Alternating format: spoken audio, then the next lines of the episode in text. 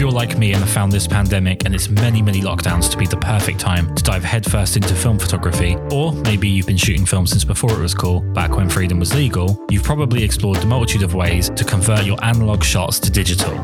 Having extensively tested the flatbed method to a frustrating and fruitless end, I was keen to switch to the camera plus macro lens method that's been recommended to me by so many photographers, both on and off of the podcast. After scouring the market, I discovered a fantastic multi format, high quality, cost effective solution for securing my film and diffusing the light underneath it, allowing me to photograph it effectively. Its frame, range of interchangeable gates, and light diffuser make it possible to digitally photograph your film quickly and, most importantly to me, to a high standard. It allows you to scan 35mm, 120, and even 4x5. Visit pixl-latr.com, that's P-I-X-L-L-A-T-R.com to find out more and get your own. Also check them out on Instagram, tell them that I sent you, and a massive thanks to Pixl-latr for supporting the podcast.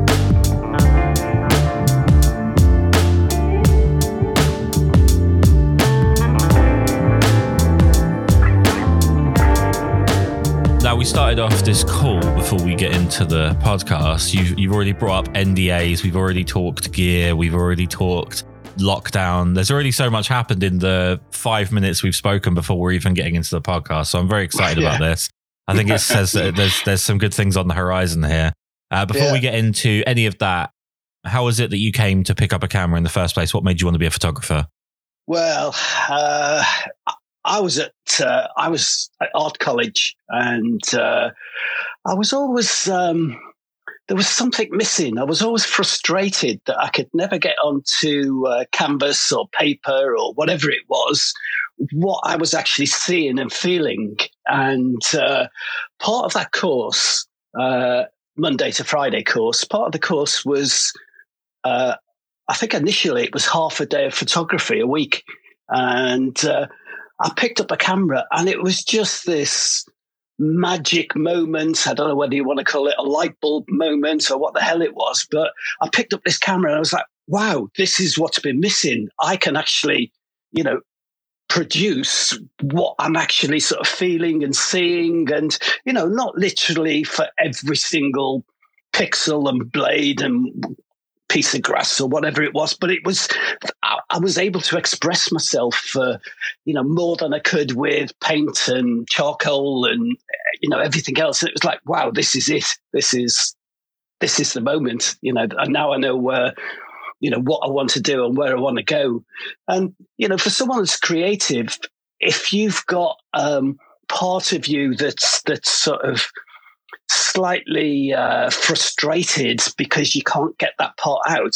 That there's you've got to try and sort of break through that, and um, there's no sort of written rules about right. You do A and then you do B and then you do C, and magically it all comes together. It is a, it's a. It, it's a sort of self-discovery. I don't know. That's a bit of a cliche thing to say, but it is, and and you need to find your sort of little you know, notch and then like, wow, this is it. Yeah. And it was literally that picking up a camera. And it never occurred to me before. That sounds stupid, but yeah. Well, something that I, I hear a lot from photographers, especially maybe not with the podcast, but when I'm talking to people, you know, I went to the camera show in 2016, which was a, I mean, that was more of a case study than it was about photography. I spent most of my time just people watching rather than looking at anything else. But when I talk to yeah. other people that are interested in photography, newer photographers. A lot of people, a barrier to get over is photographing people. That's quite a yep. scary thing for people because you've got to A, you've got to interact with complete strangers quite often, and B, you've actually got to know how to direct them as much as you've got to know how to use your camera. So, yep. what was it that pushed you over that wall of wanting to photograph people? Uh, I come from Liverpool, and basically, I was music was a massive part of my life, and uh, when I sort of uh, discovered photography. I was uh, the next step, obviously, was then was to go to college. I did three years, and uh, you have to find what it is that sort of turns you on with photography. So you know, if you're photographing a plate of peas or you know it's got to be something that actually interests you and, and actually wow this is what i want to do. And for me it was always that interaction with with people And, you know, I found still life. I mean, don't get me wrong. I think landscape is incredible, absolutely beautiful landscape photography.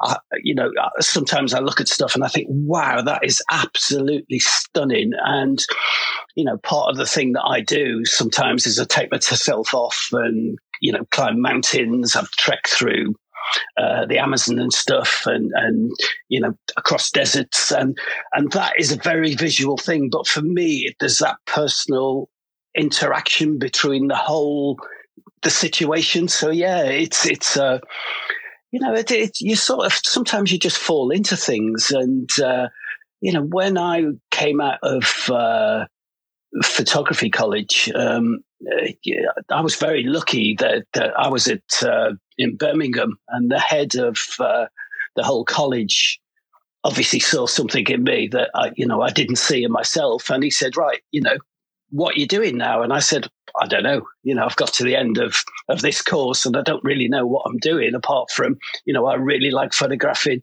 people and, and at that point i was it was things like you know, I was photographing shop assistants that worked in Boots because they could do their own hair, hair and makeup and things. And it was, right. you know, I didn't have any contact with model agencies and things. It was, it was a totally new area for me. And he said, right, okay, you know, you're, you're, you know, you're really good at photographing people and, you know, you seem interested in, in fashion and beauty.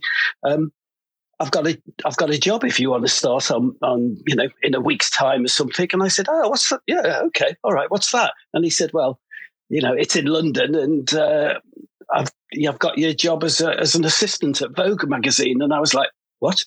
And he said, like, wow, yeah, next week you start at Vogue magazine as an assistant. And I was like, you are joking. I mean, that is just like everyone's dream. I mean, looking back. Um, I wish I knew then what I knew now because I'd have taken more in. But I learned more in my first day at Vogue magazine as an assistant than I did in the past five years of doing photography. It was just like, wow, this is incredible.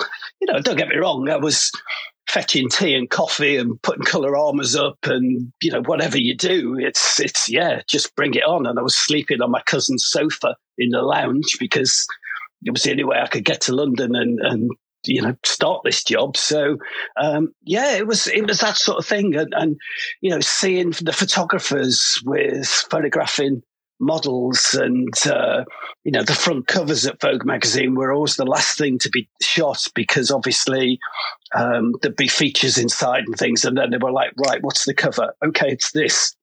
And seeing international models being flown in and photographed and you know, hair and makeup and the whole process. I was like, wow, this is just, you know, it's like a drug.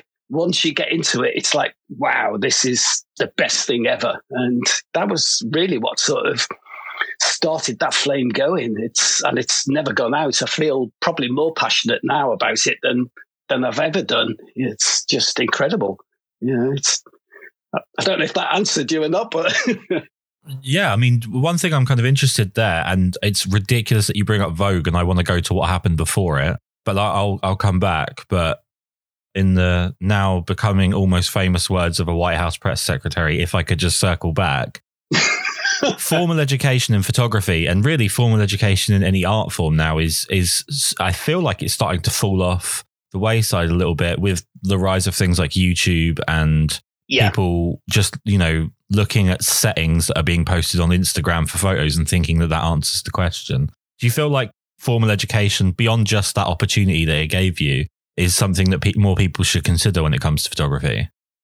Um, it's a real mixed question that one for me. Um, as I said, personally, when when I was in in that situation, it was it was a real voyage of discovery, but that was for me personally. It wasn't, you know, I'm not one of those people that can take a lot of information in. Uh, sometimes, you know, I'd sit in a class of two hours and come out at the end of it, and I was almost like a goldfish. You know, I don't know what's just happened. You know, I don't remember anything.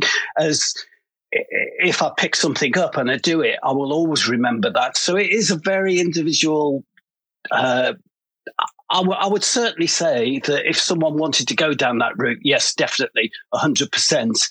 But I've had, uh, I, I get students in the studio, and, and some of the students, you can see the spark there. And some of the students, you think, actually, do you know what? There's no one home. You know, it, it's an awful thing to say, but they're just really lost and they don't really know what they want to do. And, and, yeah, you know, I've had a student sit in the corner and not even look at what the hell's going on, and and you're thinking, you know, why are you here? You know, uh, yeah. oh, it's it's part of the two day. You know, I've got to do a, an industrial release, they call it. So basically, the college insists that they go out somewhere, and normally the college arranges it uh, to experience what it's like in in you know in the real world.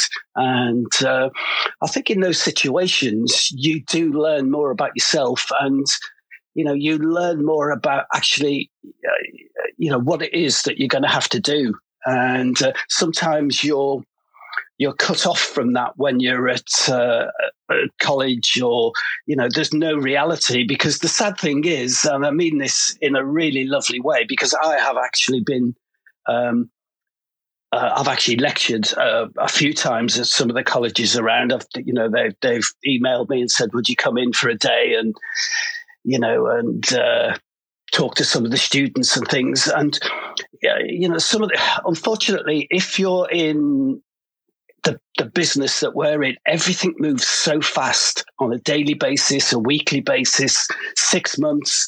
In six months' time, what was happening, you know, then isn't happening now. And and so when you're uh, when you're a lecturer in something like that, if you've been lecturing there for five or 10 years, you've sort of, you know, the, the boat's already gone and, and you're still, you know, it's a very difficult thing to, to put your finger on. That for me personally, um, it was a good thing, but it didn't teach me that much about actually photography and, and what was, it taught me more about myself and, and you know how I handled situations, and you know could I get out of bed in the morning and get into college? And the answer to that was no. You know, half the time I didn't, I, I, didn't, I didn't rock up till after lunchtime. You know, and it's it's crazy. So, but you know that's what you discover. So. I, I know I haven't really answered your question, but it's it's a very you know it's a very personal mixed thing. Well, I went into higher education for two two things. So yeah. when I left school, um, I'd been working for quite a while by the time I left school as a chef, or as, basically, okay. as a, basically as a pastry chef and a baker. And yeah. I was sent to college by my boss.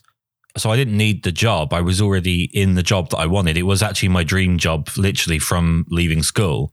Yeah. But he wanted me to go to college because what he didn't want was for his business to disappear and yeah. then for me to have nothing other than you know, one recommendation on my CV, which is a really good idea. Yeah. But I spent those three years knowing everything. Like I walked into every class, and when you go from, and I don't really understand the photography equivalent, yeah. but when you go from producing, you know, wedding cakes, or you go from producing, you know, artisan bread, you go into a into a college and they're making one loaf of bread a day and like it takes 15 people to do it, yeah. you, are not going to learn anything because the rate is so much lower. The second time I went to college was was years later and it was for fun basically. I wanted to learn audio engineering because I play music. And it was the complete opposite. I went in knowing absolutely nothing and I was hanging on every word that was being said. And I saw the people that I was the first time around. I saw the people that already knew everything and and weren't yeah. paying that much attention. They just wanted a bit of paper at the end. And it's it's fascinating the two ways you can approach it. But the thing that, that photography kind of taught me the most was, especially after teaching my first workshop, was how much you learn teaching other people.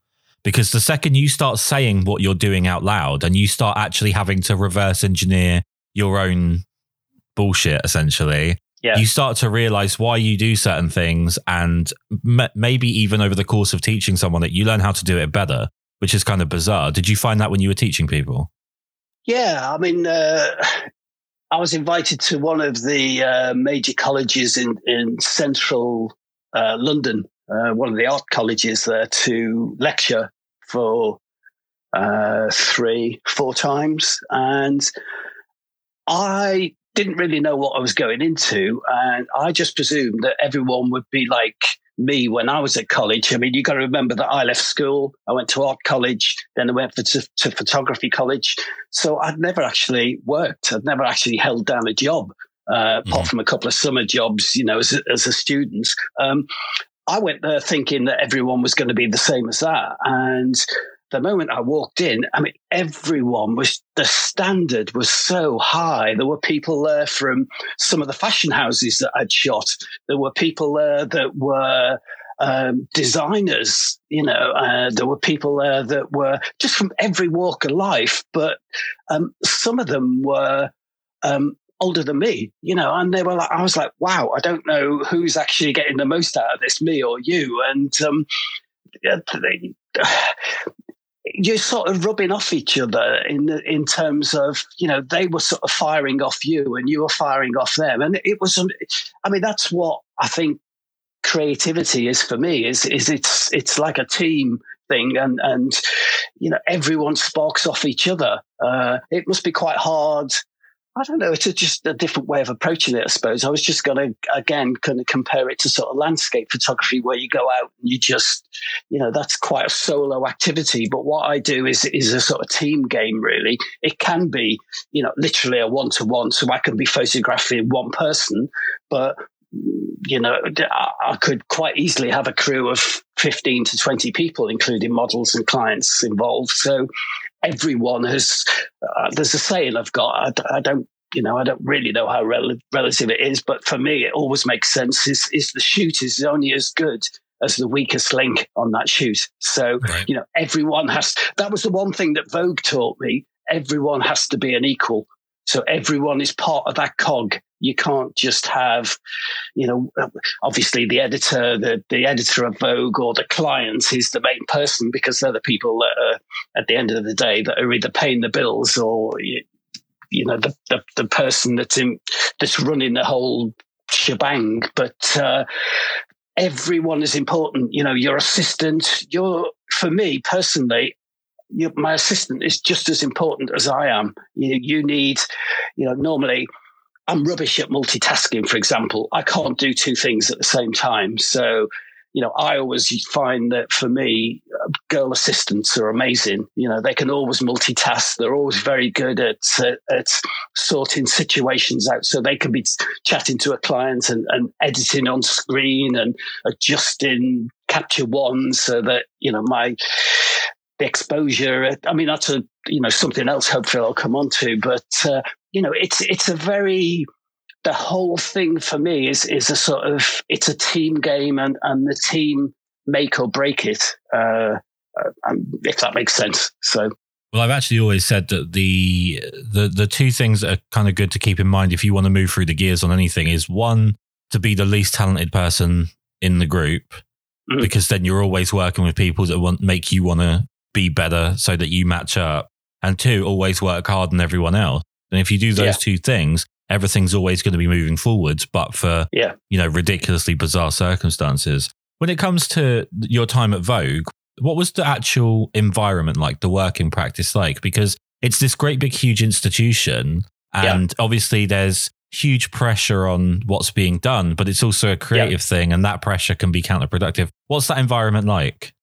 I mean, at the time, I was working with probably two of the best photographers in the world uh, as an assistant, but um, um, certainly that magazine has certainly got a lot of clout. But magazines in general now aren't anywhere near as important as they used to be because yeah, we don't buy magazines anymore. You know, everything's right. available online and things. But that particular magazine and and and magazines like that have still got huge clout. And what I learned very quickly when I was there was two things is there was a hierarchy there. So obviously there was the editor, there was the deputy editor, there was, you know, and the whole sort of thing went down the line. Um, I'll tell you something that I always remember that uh, happened to me when I was there, and I was standing next to the photographer that was doing the shoot, and the editor was standing next to him, and I was standing. So there was a group of three of us, like a triangle, and the editor said to the photographer, could you get your assistant to make me a cup of tea, please? Now, in my head, I was thinking, well, why why didn't you look at me and speak to me? You know, it's I'm there next to you, and and it was just, but that was the hierarchy that was then uh, built up in stuff like this. It was just various layers, and um, the other thing that I learned very quickly was that there wasn't the same amount of pressure on me, if any. You know, I could go and make a cup of tea, or I could cut that Colorama, or you know, change it for a, a blue one instead of a green one or a grey one, or. But the people that have got the, you know, the photographer that's got the the camera in his hand, he's got to produce the goods you know, and that editor and and him are the two sparks that have to fly across and make that join and and produce that cover. You know, the, the, the, as the hierarchy went down, the pressure went down, and that's one of the things that I tell students that come into the into, into the student into the um, studio is until you've actually physically got that camera in your hand and it's you that is actually producing what the client wants or what that campaign needs, um, you know, you don't really understand what you need to sort of sample that. It's, it's like, you know, you're saying about, it. I could watch a cookery program on the TV and I can think, wow, that's amazing cake. But until you actually taste it, you don't know what the hell's going on. It's the same right. with, with, with that. When, so that situation for me in, in, in Vogue was just, I was just in awe basically because, you know, as I say, I wish I knew now what I knew then because I'd have taken more notice of, of lighting and, you know, various other things and, and, and the way things were produced. But it's the pressure's on those people. You know, the pressure, it's a, it's a monthly magazine and every month that cover has to come out and that magazine has to come out. And, you know, sometimes the weekly ones, there's, there's, you know, the weekly ones are almost completely gone now, but the weekly magazines, you know, you can imagine the pressure to keep producing yeah. stuff like that. It's, it's, it's huge. And certainly when you've got something as iconic as Vogue, it's just this massive flagship that, that, you know, everyone, I mean, you know, it was always my dream. I, I never actually got to do it, but it was almost my dream to, to shoot for them you know, I was thinking, wow, you know, I'd, I'd love, and, you know, there's every other photographer that's out there, if not every photographer, that would be their dream as well if they were, you know, doing that. It's just got this power. When it comes to working with a team, like you're talking about, yeah. It's one thing to just hire the best people or to just surround yourself with the best people, which is obviously the best case scenario. But yeah, you also, or do you also have to understand like the roles of each person in that team? Because, like you said, one of you's directing the ship. And whilst you might not be a makeup artist or, you know, you yeah. know working hair and makeup or, or whatever, yeah. or might not be a model yourself, you still have to understand exactly what it is that you're looking from them and to know the way to communicate that with them. Yeah. I mean, for me personally, I always try and work with a team that I trust and that I've worked with before, and I know there's going to be guaranteed. It's not always possible, but you know, my assistants, I've got two girl assistants. It's almost like a marriage. You know, you know what they're thinking, they know what you're thinking. You don't have to look over their shoulder to see that, you know, that shoot has just been backed up onto three hard drives, you know, at the same time because, you know, digitally, if it goes, it goes, you know. So I don't just shoot onto the computer. I shoot on, you know, we make sure that it goes onto three hard drives. Makeup artist, you've got to know how quickly they work, you know, uh, if the client wants to. And things have changed. You know, the days have gone of just doing two shots in a day. Now it's two shots in two minutes. You know, so it is mm. really important that they work fast, but they work to a high standard. That someone isn't going to throw their toys at the pram if the client says to them, "Actually, do you know what? Can we just change that hair, or can we change the color of that lipstick because I don't think it's quite working." You know, that's you know, you've got to have people that go, "Yes," you know, and not not in terms of sort of backside licking and things, but in terms of understanding what it is that, that the client wants and, you know, what's needed in the campaign. Um, you know, some clients are easier to work with than others. And, uh, believe it or not, some clients actually don't don't we're a very visual breed and some clients don't actually know what they want until they actually see it on the screen. So and then they know that that's not what they want. Yeah, so there you go. you know Yeah.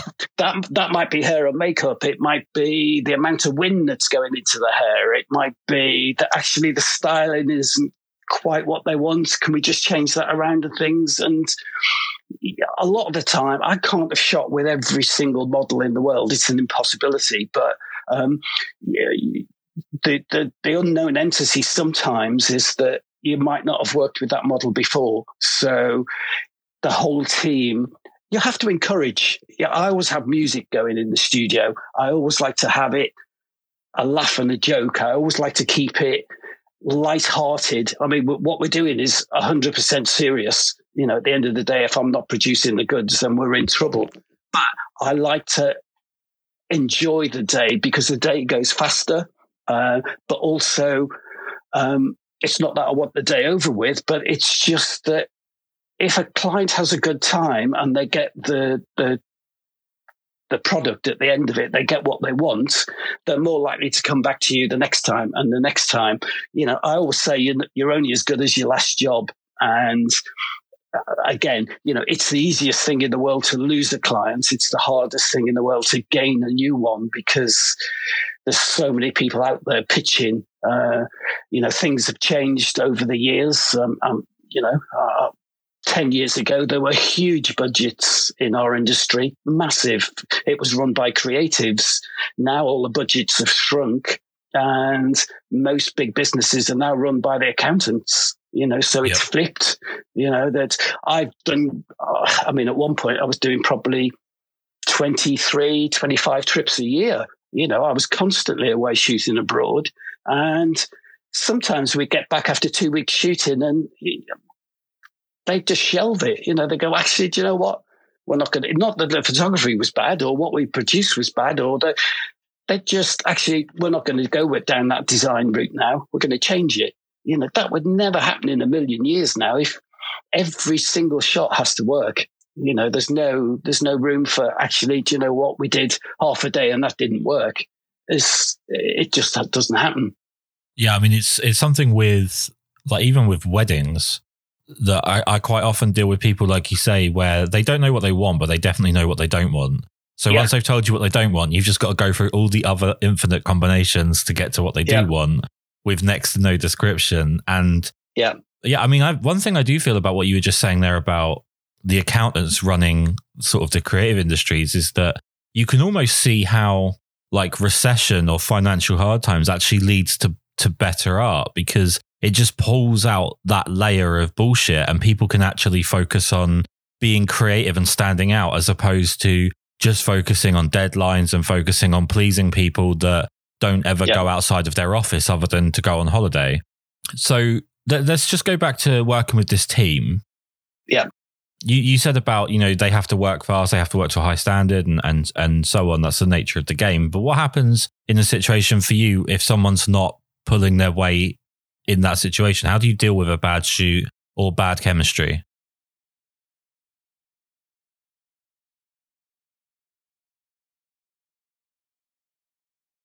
Think I think I've been really lucky. I think a bad shoot hasn't really happened for me, but certainly bad chemistry has. You know, where the client hasn't really taken to the model, or you know, sometimes I'll recommend a model or I'll book a model. Depends on on the job or the campaign. Sometimes the client will handle the whole thing, so they'll book the whole team.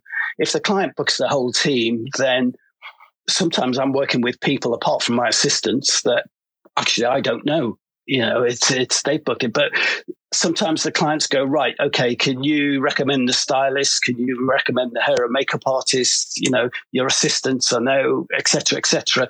So you try and reduce the risk of something not working. Yeah, clash of personalities. Well, I think everyone has be- become a lot more professional now. Uh, there's no uh, sort of storming out the studio and chucking things, you know, and, and doing a number. There's just no room for that anymore in the in the industry because it's a very big industry. But actually, when it comes to stuff like that, it's a very small industry. People find out that actually he's really difficult to deal with or she's really difficult to deal with. Actually, it was an impossibility trying to get anything with her because she moans. I mean, I've had situations where, you know, the model sort of said, you know, one situation that comes to mind was we're only on the first or the second shot, and, and the model goes, Oh, you know, I don't like this top, or, you know, I don't like this dress. And it's like, well, actually, it doesn't matter because, you know, all you've got to do is model it. It's, you know, it, it doesn't matter that we don't like them. It's, we're being paid to produce the best visual and make it look as good as possible. I mean, some of the best models, again, another saying that I've got, I don't know, is you can put a bin bag on a really good model and they know how to, to they could just make it look a million dollars and you know they know what to do with it and how to sort of stand and you can put an amazing, you know, thousand pound to five thousand pound dress on another model, and they make it look like a bin bag. You know, it's right. you've really. some people know. Well, they, they do. Some people know how to sort of. It's just. It's just this sort of little magic thing that that I don't know whether it's experience or, or, you can always tell a really good model. They look when they're trying stuff, when they're trying the next outfit on, they'll be looking in the mirror and they'll be adjusting it and they'll be pinning it in, you know, sort of pulling it in at the waist at the back or what it is, or, you know, if it's a lingerie shoot, they'll be adjusting the straps and various other things. And once you see that, you think, actually, yeah, I know, you know, that, that I'm comfortable with how they're, they're going to handle this. Um, you know, the, the visual side in terms of me producing stuff, it's, you know, I shoot very, very quickly. I mean, sometimes I shoot live to the, the computer when I'm in the studio and sometimes on location as well. But, um, if you've got a client that's really good there, sometimes within five or six frames, which for me can be like two seconds, they go, right, yeah, we've got that next shot and you're like, what? Uh, uh. it's like someone's just stopped you running, like you just hit a brick wall. And sometimes other clients will go, well, actually, just shoot till till you think you've got it, you know. And I, I can do most of my shots will take three, five minutes at max, and in that I'll probably have two, three, four hundred frames. I just uh, one of my clients says I don't mind how many bad frames you take as long as you get me the two or three good ones. So, right, you know, and, and sometimes that could be an accident. I can be because I shoot so quickly and, and four or five frames a second. It might be that one frame that was before or after that other frame that is actually the magic frame. There's, you know, I'm not one of these people that will take an hour and a half to do one shot. It's that just doesn't accum- you know that doesn't doesn't feel right to me and it's not something i can do. I know some photographers do but by the time you've set that shot up an hour and a half the model's fallen asleep or you know com- gone completely bored. It's you know I, I like to keep everything flowing. Right okay next shot right okay next shot right okay next shot. Not not that we're trying to jam as many shots in as we can in the day but just to keep that flow. Yeah I mean, with with regards to model choice, this is something that that I really feel people that are new to photographing models, and to be honest with you, maybe even people that have just developed bad habits over the years. I certainly went through a very bizarre phase of working with some absolutely atrocious people because I, I think a lot of people focus on either finance or now what seems to have replaced finance for a lot of people in creative industries is is sort of social media recognition. Yeah. They tend to focus on like working with someone that has a following and in most cases that's not going to be someone that's particularly good at at modeling because to be good at modeling you don't often have the time to spend you know hours on social media because you're actually out yeah. working or you're working through an agency or whatnot. If you're yeah. looking for a model for something yourself, what what advice would you give to people what they should be looking out for in a model's portfolio or in the images that they've they've got what are you looking for that tells you that person's going to be a good model or gives you the best chance? I, I mean, when I'm look personally, when I'm looking for a model, I want to see um, enough of a, of a variety in what he or she's doing, uh, either online or in their book, um, and show character. Uh, you know, modeling has changed so much over the years. Um, you know, there's a lot more sort of street casting going on now. So, you know, the guy's got dreadlocks down to his waist, or, you know, I've got one uh, Paris based client, and on the last shoot, they said, right, we want a girl, and uh, she's got to have like a, a, sleeve of tattoos, and uh, we want a nose piercing. And I'm like, wow, wow, brilliant. You know, you, the chances of getting uh, the, the model agencies are sort of turning around, so they are more diverse now. They're, they're showing more people in, in terms of you know the scale. I mean, I suppose if you go out in the street and ask someone, you know, what's a model, they'll probably come up with the standard line of you know blonde and you know six foot and whatever. And but that isn't necessarily the case. I mean, we're all individuals, so you've really got to match the the job or the shoot to to to the sort of what you're looking for. Um, you know, it, it, if you're, I mean, I, I don't shoot as much as I used to in, in lingerie, but when I was doing tons and tons and tons of lingerie, you're looking for someone that's obviously going to fit the lingerie, that's going to make the lingerie look good, uh, that has got a, a good body, but isn't too uh, people need to sort of relate to it. So yeah. you don't want to frighten someone off. The client doesn't want to frighten someone off in thinking, actually, she's a model, but I'm never going to look like that if I put it on. Now, that could be a bra or it could be a, a dress or it, it could be anything. But I mean, that's you know, you've got to fit the model to the job. And when I'm looking for that, it is basically a question of going through. Sometimes, you know, if the client's a little bit unsure, we'll have a casting and we'll narrow the. I get light boxes in from 12, maybe 14 of the London model agencies, and a light box is, is literally a digital file that they email through, and it's got I don't know, maybe 20 models on, and you click on each model and it takes you through to their page, and you can tick it, yeah, no, yeah, no, no. So you narrow it down to maybe I don't know, from from 120 models to like 30, the clients will then take a little bit of time to have a look through those models. And then if they're unsure, they go, well, actually, can we have a casting at the studio? And we'll bring a couple of garments along or uh, some lingerie or something. And we'll get those six models to come in at various times and we'll get them to try it on. I mean, you know, that's a luxury now because people haven't got that amount of time, or the or majority of clients haven't got that amount of time. We're, we're all now uh, guilty of wanting everything now, if not yesterday. What do you mean I've yeah. got to wait two days for it? No, I want it now. I want it this afternoon or first thing tomorrow morning. When I shoot, probably without exception now, the clients go away with the images on the hard drive.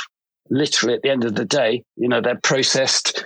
I mean, I shoot raw, so they're processed as well to JPEGs so that they can then uh, just quickly edit. And uh, sometimes I have to retouch later on, or sometimes there's no retouching. So, so yeah, I mean, looking for a model. There's, if I could sort of, there was a campaign that I did about a year ago, and um, the client was like, right, we've got this really, really, really lovely couture range and uh, we want to shoot it on a, a grey colorama in the studio. And I was like, yeah, brilliant. Okay.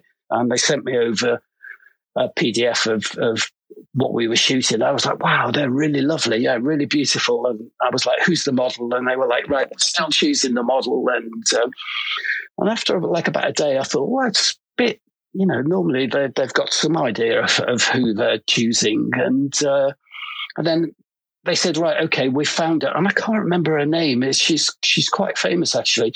But basically, she's got really long grey hair down to her waist. And uh, she's about early 70s.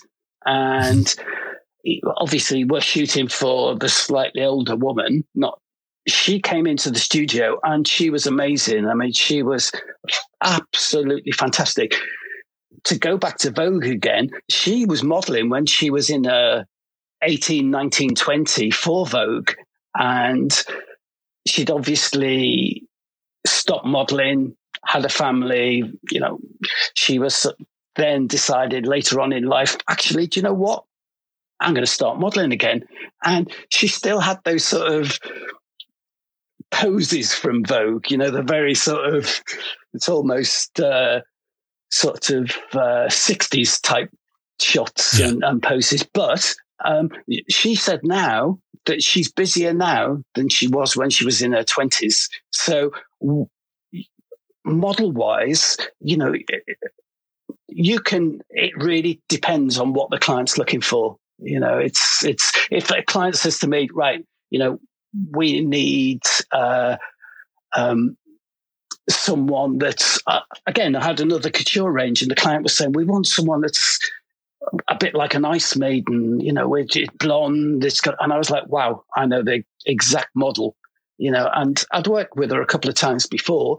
So in that situation, you can recommend someone and feel 100% confident that you know that the you know once if the client likes her, um, that you're going to get the guaranteed results. So, well, if I could jump in there for a second, yeah. Um, and circle back there on the older model. I don't particularly know how to phrase it because I feel like everything you say now is going to piss someone off. But yeah, the exactly. the the older model. I feel like, and this this is an entirely an opinion of mine, so feel free to completely stomp over this we are headed towards a problem when it comes to the future generations of older models because at the moment there is a very big trend of I don't know. I've really got to be careful how I put this, but basically, yeah. there's a very big trend at the moment of plastic surgery, or minor or major, that is irreversible in some sense. The, the effects yeah. of it, even after you've had it removed, will still be noticeable. And a lot of it's to do with the face, a lot of lip fillers, a lot of eyebrow stuff, a lot of stuff around the eyelids. Yeah. And I don't think in future we're going to have an abundance of models to choose from for older stuff because so many people at 18 years old are trying to make themselves look like what they think 18 year old looks like when they, they don't they don't need to make that adjustment because they look like an 18 year old and really when you are 50 as a model people want a model that looks 50 they don't want yeah. a model that looks like they're trying to look 18. And I do think we're running into an issue here with there's going to be a shortage at some point because people are so focused on looking one age or looking like one type of person. Everyone's starting to look the same and it's not going to it's not going to be useful past the age of about 25 the trouble with that sort of 18 year old is they're probably being driven by social media in terms of their looks um, yeah.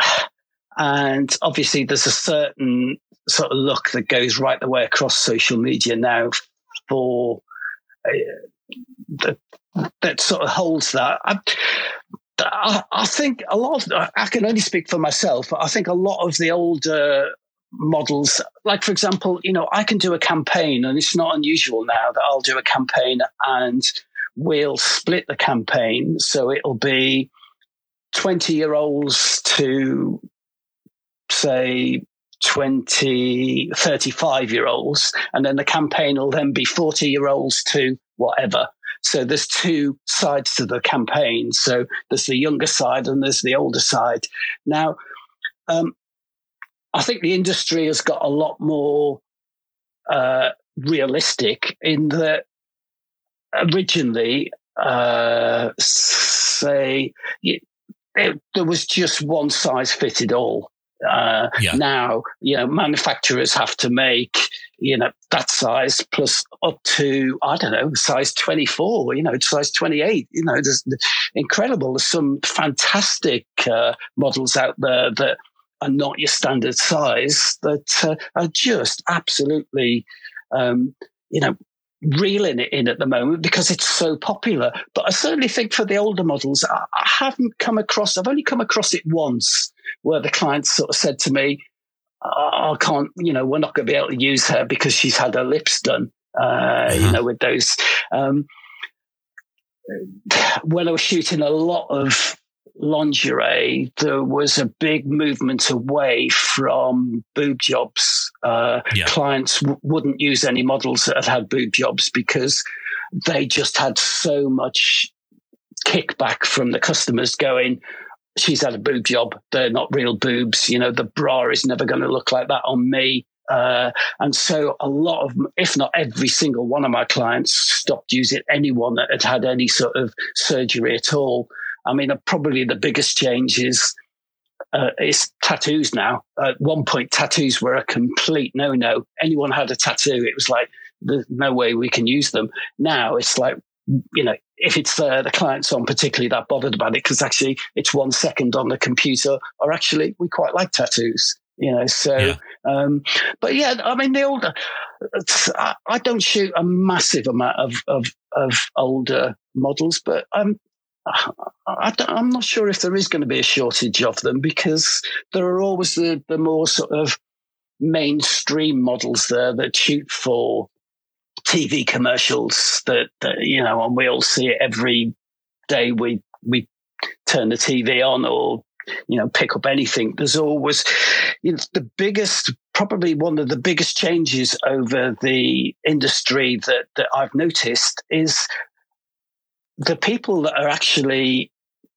because we're all living longer, um, because the people that have actually got the money are the, an older generation now, there's more emphasis onto the older side of the market. You know, the younger generation are never going to be able to, probably at this rate, afford their own, buy a house, you know, buy whatever. There's there's a sort of feel good factor as well. Um, a lot, you know, a lot of the makeup artists say that that you know you can go out and buy yourself. Uh, I don't know, a new lipstick and you feel a million dollars as going out and buying yourself a new dress is a bit well can be a bit more expensive so yeah. you know the, the people that are prepared to spend decent amounts of money uh, are you know can be an older generation so you know the older the, the, the there's a, a, a, glasses range that I shoot for uh, sunglasses and uh, ordinary glasses and uh, they're quite a high uh, key brand and they always aim at obviously sunglasses probably more of the emphasis is is is taken down the sort of the younger market and because as we get older most of us including myself here have to wear glasses then you know the older campaign is more focused towards the the the slightly older model and things and i'm not sure that they're actually you know, what is a model now? A model, well, we can all be models, you know, apart from myself. we can all be models. Me too. I mean, I, you know, I like being on the, the, this end of the camera. I don't like being at the other end of the camera. I've, you know, there's been a couple of occasions when TV crews have come in and things. BBC One came in once and ITV, Channel 4, and it's really weird. You know, it's like, I, I'm not, you know, I do it, but I'm not comfortable with it. It's, it's, you know, I like being this side, and um, yeah, I, I like, I love what I do. I absolutely love what I do, and and you know, I think you've got to do that. But but yeah, modelling.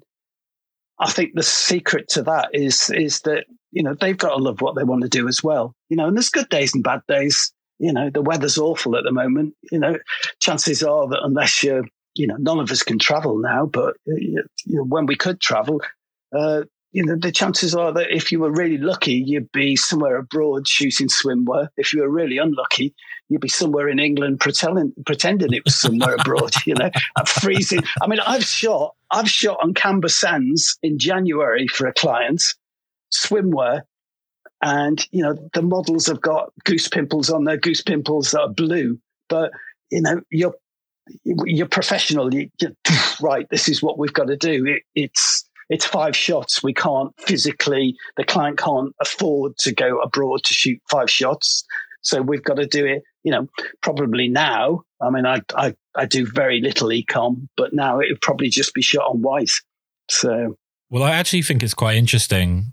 Last night I had uh, former Playboy model on the podcast who lives in California. I've spoken to photographers that are in San Diego, photographers that are down in Hollywood. Yeah. And there is something so funny to the idea that um, it's hard to be a photographer in California.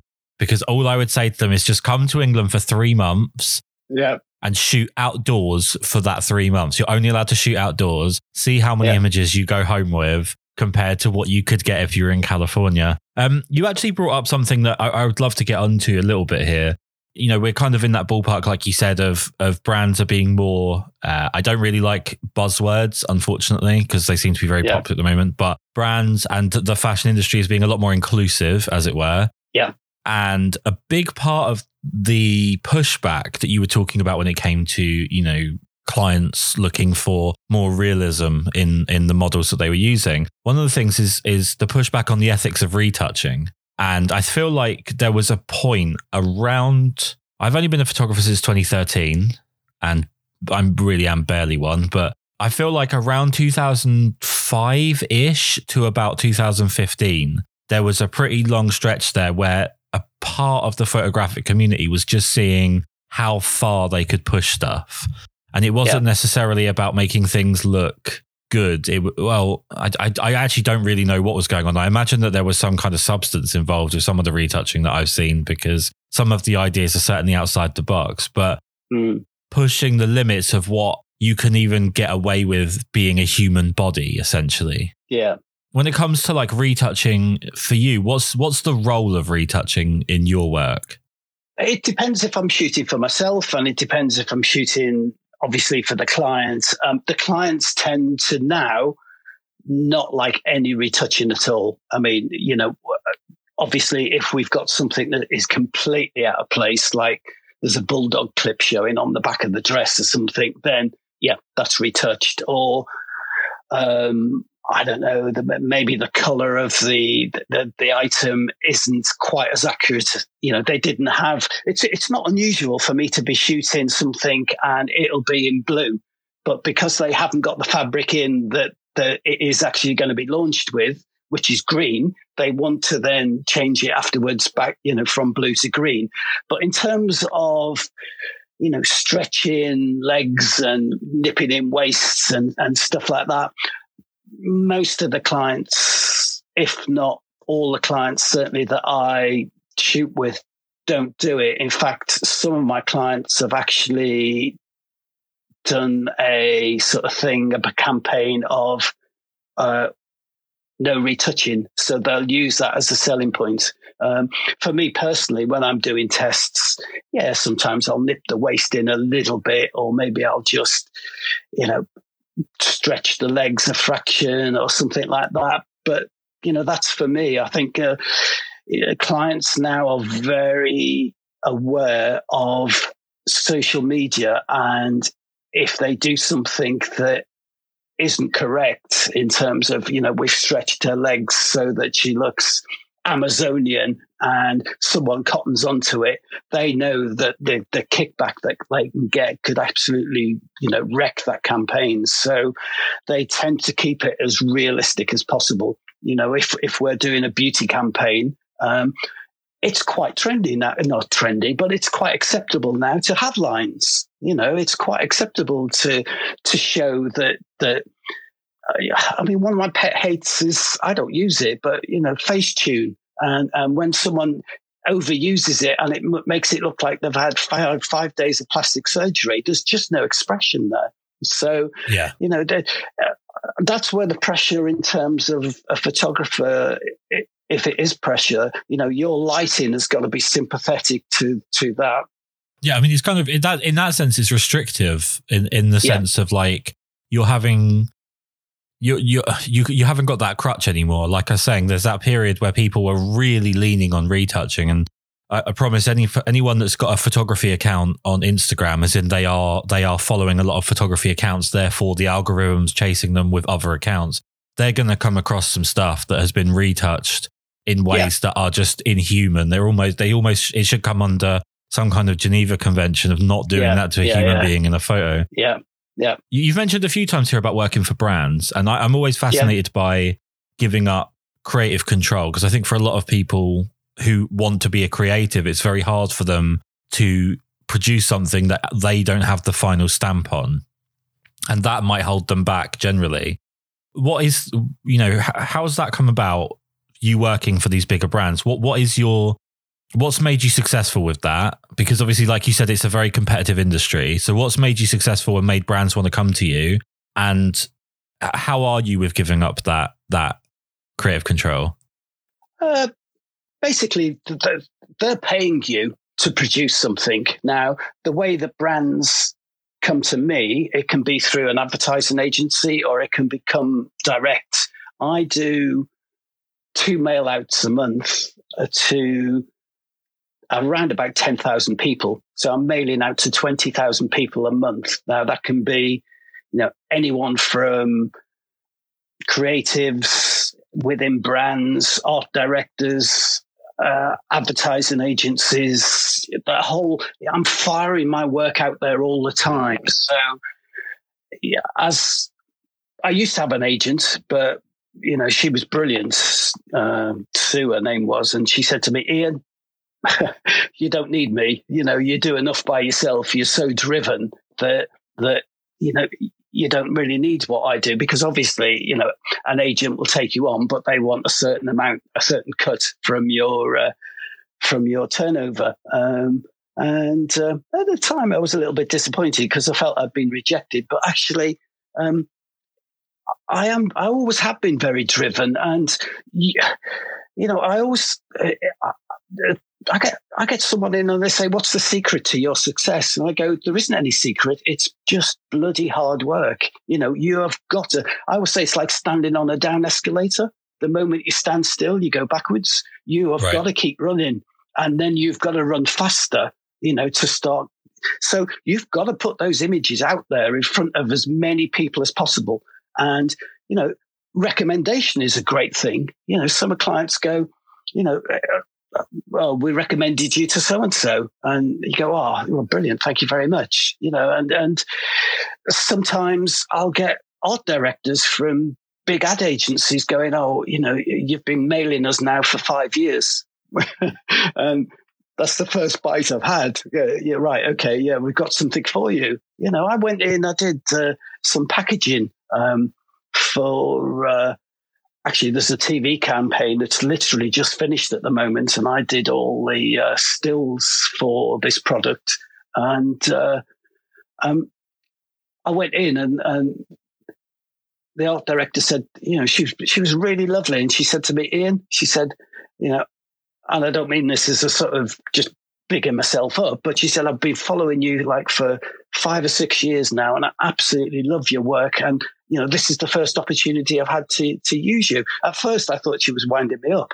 You know, I was sort of laughing and she was deadly serious. You know, there's, there's a, there's, you've, there's a, with me and, and with them as well, there's a, you've got to put the right person in you know the right situation so for them this was the right job for me and right. you know i got that some clients know me because um, i'm always very easygoing you know there's there's nothing you know yeah, yeah there are problems on shoots and things but you've got to keep it moving and you've got to keep that flow going and and yeah you know the first shot of the day is always the most not difficult, but always the slowest because everyone has to get into that groove. And then when you're in that groove, it's like wang, okay, bang, bang, bang, bang, bang, you go. And, you know, you're producing the work. And now uh, sometimes, you know, the client will look at the, the screen and, yep, I'm happy. Yeah, I'm happy. So it's literally, you've got to promote yourself. You've got, you know, one of the, one of the things I say is the easy part of our job is pressing the button. You know, that's the yeah. easy bit of what we do. You know, you've got to be your own accountant. You've got to be your own manager. You've got to be, you don't have to be. Obviously, you can pay people for this, but you know, you've got to, you've got to promote yourself. You can be the best photographer out there. You can be the best anything out there. But if no one knows you exist, you ain't, you know, it's, you've got to push it. You've got to push it. I mean, my social media, my Instagram, is is I I just use that as a little sort of test board, and you know I'll put images on there on a daily basis, and I'm not really that bothered about likes and stuff. It doesn't really bother me. I'm not in a huge league with with social media, but you know if that one does well, I think okay, yeah, that was that was yeah, that got a good reaction. Okay, I'll I'll probably use that in my next mail campaign. You know, and I'll mail out. So I've got various sections. So I've got a lingerie section that you know the lingerie images go out to all of these lingerie manufacturers and clients. I've got an ad agency section so all my advertising campaigns go out to the advertisers. I've got a fashion section and i've got a beauty section. So i tailor the shots. I mean there's no point in putting a beauty shot and, and sending it out to a, a you know a lingerie manufacturer. It just doesn't make sense. So you've got to, it's like dangling a carrot. You've got to dangle that carrot in front of them. And some people, even if they delete it within like two seconds, you know, they go, oh, it, you know, they've come in and you know, their inbox has got 200 emails on and, you know, my image pops up and they're like, oh yeah, delete. Uh, subconsciously, they sort of that I can, I can recommend I can I can recall images in, in models' books that I saw four years ago. The moment that I see it, them, I think, oh my God, yeah, you had that image, didn't you? Right? Sometimes I don't remember their names. It's kind of like planting a seed to, a, to yeah. an extent. Yeah, so you're planting that seed, and, and your next campaign might be binned, and your next email might be binned, and your next email. But, but at some point or other, you know that is just going oh yeah. Or you might you know the number of jobs that i've i've had that my my mailer has has has landed 10 minutes after they've been told right we've got to do this shoot and we need it like tomorrow. Right yeah. we need it yeah we need it yesterday. I mean that's the other thing that's changed as well is is you know probably five years ago maybe more than that you know, there was a huge lead up into campaigns and shoots and stuff. It's not unusual for, you know, in the past, I've had someone, no one ever rings you up anymore. Everyone just emails you, or, you know, there's never, your phone doesn't, if it is ringing, someone's trying to sell you something. But, uh, you know, occasionally when your phone rings, you think, whoa, what the, what, what's that? You know, what are you doing? Uh, from a client, and I'm going, uh, well, I'm just in the office at the moment. And they go, can you shoot this afternoon? And I'm going, yeah, right. Okay. We've just been told we need this campaign by tonight, you know, and I'm like, right. Okay. Yeah. Right. I can pull it together for you. That's, you know, that's the thing as a photographer. As I said to you just before, pressing a button is the easy bit because everything is set up. You know, sometimes I would have to organize a whole campaign. Now that campaign might be a day, you know, one of the longest shoots I've ever done was six weeks in Cape Town. And I shot every single day for six weeks in Cape Town. We had half a day off in six weeks, right? And that was from five o'clock in the morning. I was getting up, doing a weather call. Uh, we were shooting with 12 models a day, sometimes all 12 models are in the same shot. Uh, and we'd finish shooting at eight o'clock at night. We'd, we'd get back, have a shower. The client would want to go out and eat in the you know, a really good restaurant or something like that. And I'd be climbing back into bed at probably 12.30 at night and then back up at five again the next morning. And it was day after day after day. Don't get me wrong. I mean, you know, they paid really well for it. It was a great client. It was actually, it was a menswear campaign. And, um, you know, but stuff like that is so once you're pressing a button, that's the easy bit. You know, I'd have them go to me. We're in the middle of, of Cape Town shooting, and you know, yes, we've got production, and production are incredible people. Uh, you know, but the answer is yes. What's the question? Um, you know, right. and the client, the client had turned to me the day before and go, right, tomorrow I've just seen this amazing shoot that was done in America, and there's a load of guys sitting on like wooden benches and they look like they've just come off American football field. We want to do that tomorrow with with the sports brand that would so this menswear it had uh, sort of bits that could be used for golf. It could be bits that were used for sort of, you know, it had that sort of multi-facet use so that you could bum right, around right. on the sofa on it, but actually you wouldn't look out, out of place on the golf course you know, and you know, I turn to production and go, right, okay, well, we need an American football field scenario set up for tomorrow. Actually, we need American, you know, helmets, those helmets with the, the thing on the front, the visor on the front, stuff like that, the shoulder blades, the shoulder pads and stuff. And you could see them going, right, uh, huh. you know, so, but that's what you've got to do, you know, so setting all of this sort of stuff up is, is, can be huge, but the moment you're, you're pressing that button, it's, you know, it's all set up, it's all done. It's, it's a process and, and, and you need that some of it can be incredibly pressurized because you know you're shooting this today but you're thinking about tomorrow and the day after and the day after because you're thinking you know and certainly something like cape town all of a sudden there's you know we normally shoot there january february march because our winter but it's their summer and uh, there can be huge winds in cape town because obviously you're on the, the cape you've got to be prepared to you know up camp and go to the opposite side of the Cape, you know, and, and you can be on the way to this and you're thinking, ah, oh, you know, this isn't going to happen on, you know, right. Okay. We need to shift it now.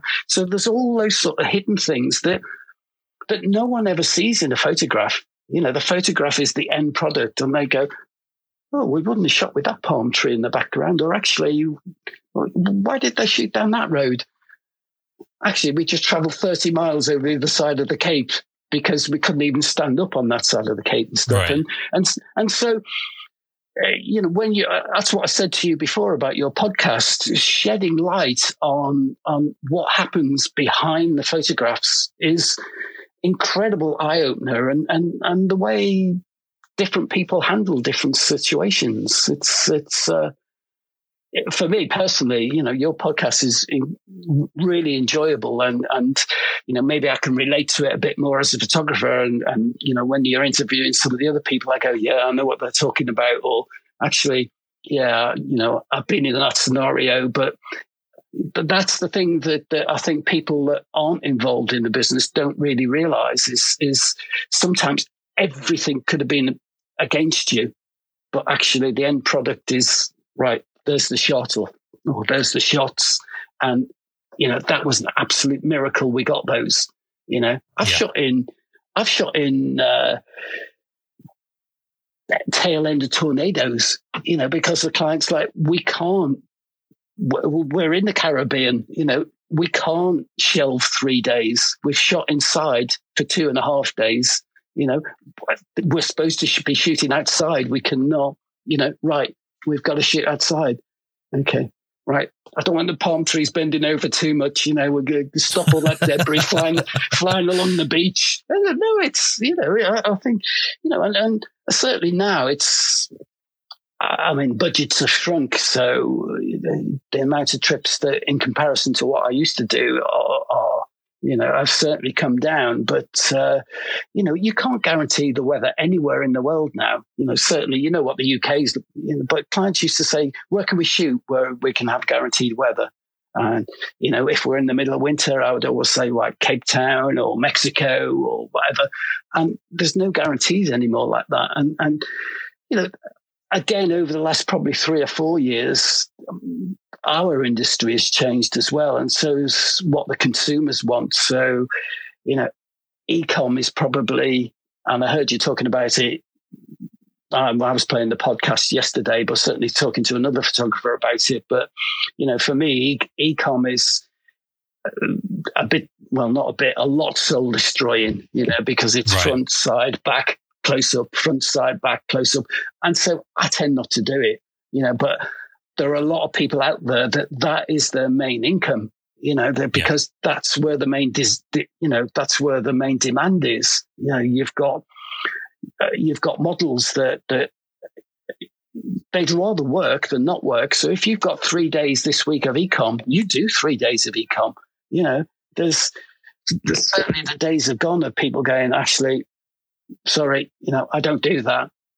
I, it, it, there's, I think you either accept what's happening or you set your own your own little boundaries and you go right. You know, I can't do that. I just, I, I one of my friends was was headhunted and uh, by a big, big, big, big, big, huge inter- worldwide company, and they do their own ecom. And um, I've seen stylists and photographers sitting outside on the pavement outside just broken people. And you know, and when and when I went in the studio, there was just line after line after line of of t-shirts and and jeans and and and and you're just you're a robot and and I can't yeah. be that. It it doesn't it and I know maybe some people can can do it. And I know some people can can right this is what I've got to do this is what I do. But for me I can't do it. I, it's just I have done don't get me wrong I have done some because you know if I've shot 3 days of of a campaign for a client and they go oh we got a day of ecom at the end. Can you shoot it? Of course I do it because it's it's part of that job but yeah. it's the part that I don't enjoy. It's it's it's almost like pulling teeth, you know, and and there's no excitement and there's I tell you what the main word for me is there's no creativity in it. No.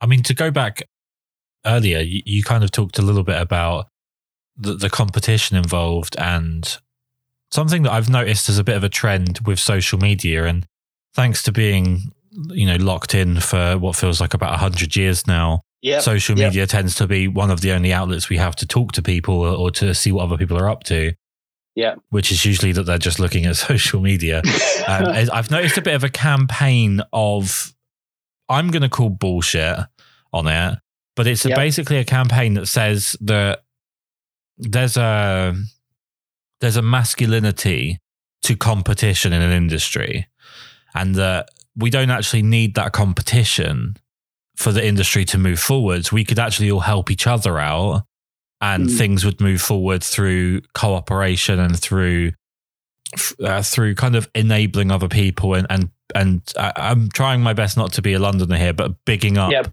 other people that are in the industry rather than seeing everyone as a threat. And honestly, it sounds wonderful. It sounds like it should come from a Disney film, but it might be one of the stupidest things that I've ever heard because whilst I'm not saying people need to actually, you know, attack other people that are in the same industry as them, having that competition is the thing that makes you want to be better. It's the thing that drives you. And if you look at sports, if everyone was half arsing it, it would be very easy to win something and people wouldn't yeah. feel the need to push themselves to the absolute limit.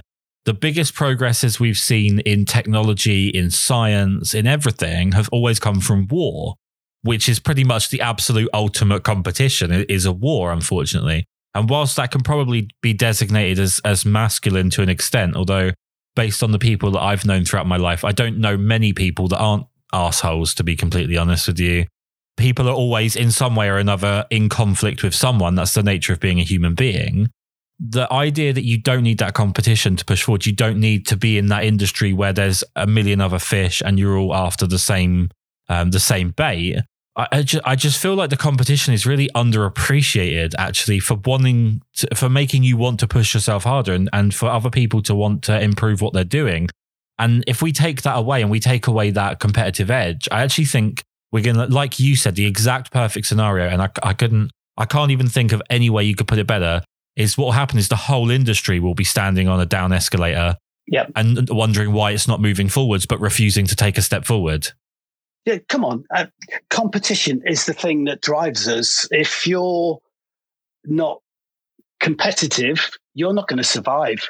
You know, it's it's also for me. If I see a shoot, an image, and I think, "Wow, that's amazing," you know, "Wow, I want to do something like that or better," or you know, that's the whole that's the whole point of.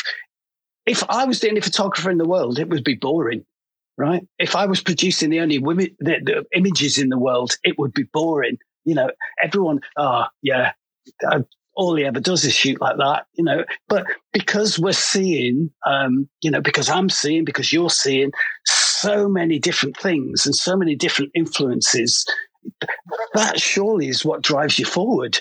You know, right. it's, it's, you know, you might even go in, I love the Tate Modern, but you go in the Tate Modern and I'm I'm just looking at something. It might be. I always remember that giant spider that was in there. It was huge. Yeah. It was like I don't know, thirty meters high, and you could walk under its legs and things. I was like, wow, that is amazing. That that you know, and so, someone else could go, what the hell's that? That's you know, I just don't understand that. I went in there when they did that crack that ran the whole way on the floor, right the way through the turbine hall.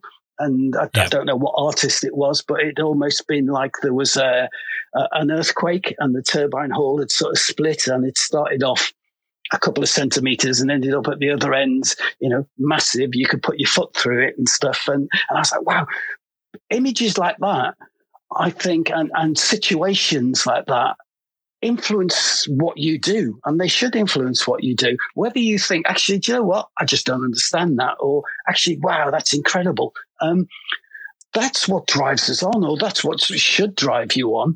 Um, you know, probably one of the questions I get the most probably from from students is um, what, as I said, I probably touched on it before. What's the secret to your success? And I said there isn't any secret. It's just you've got to keep, you know, pushing and driving yourself, and and for me, creating.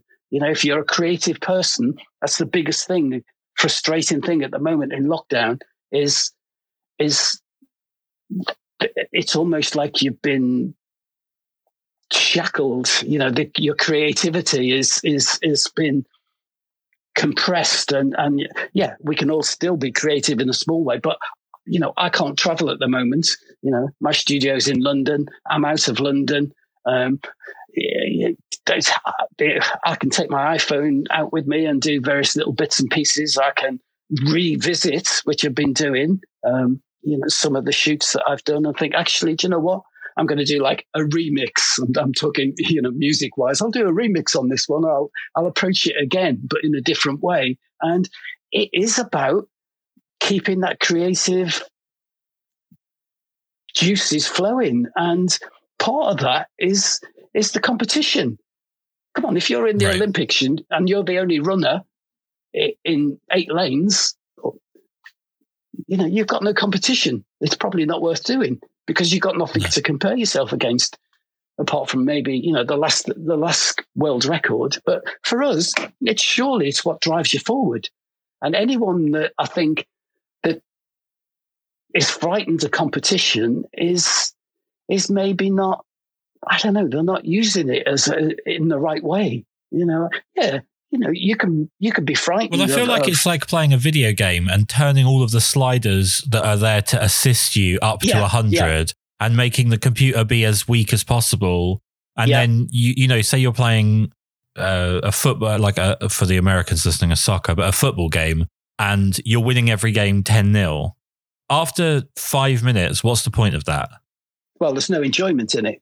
Exactly. So if you can't beat the game immediately at its standard level. The the trick is to to get better at the game, not to make the game worse. And I feel that's what, and I, not to go down a whole socio political thing here, but I, def, I definitely think I'm 32 years old. I despair at some of what I hear from the generations under and even around me when it comes to making it easier and easier and easier and easier and easier for things to be done there's there's a there's certainly a benefit to that in some cases but what worries me is the people that are more concerned with bringing other people down whether that be in their ability or their their how they're accepted or anything like that as opposed to building themselves up. And whilst it's great to sort of mask it with the idea of like look i'm trying to make everything accessible for everybody. I'm trying to make you know people of all abilities get recognition which i absolutely don't think people should be I feel like,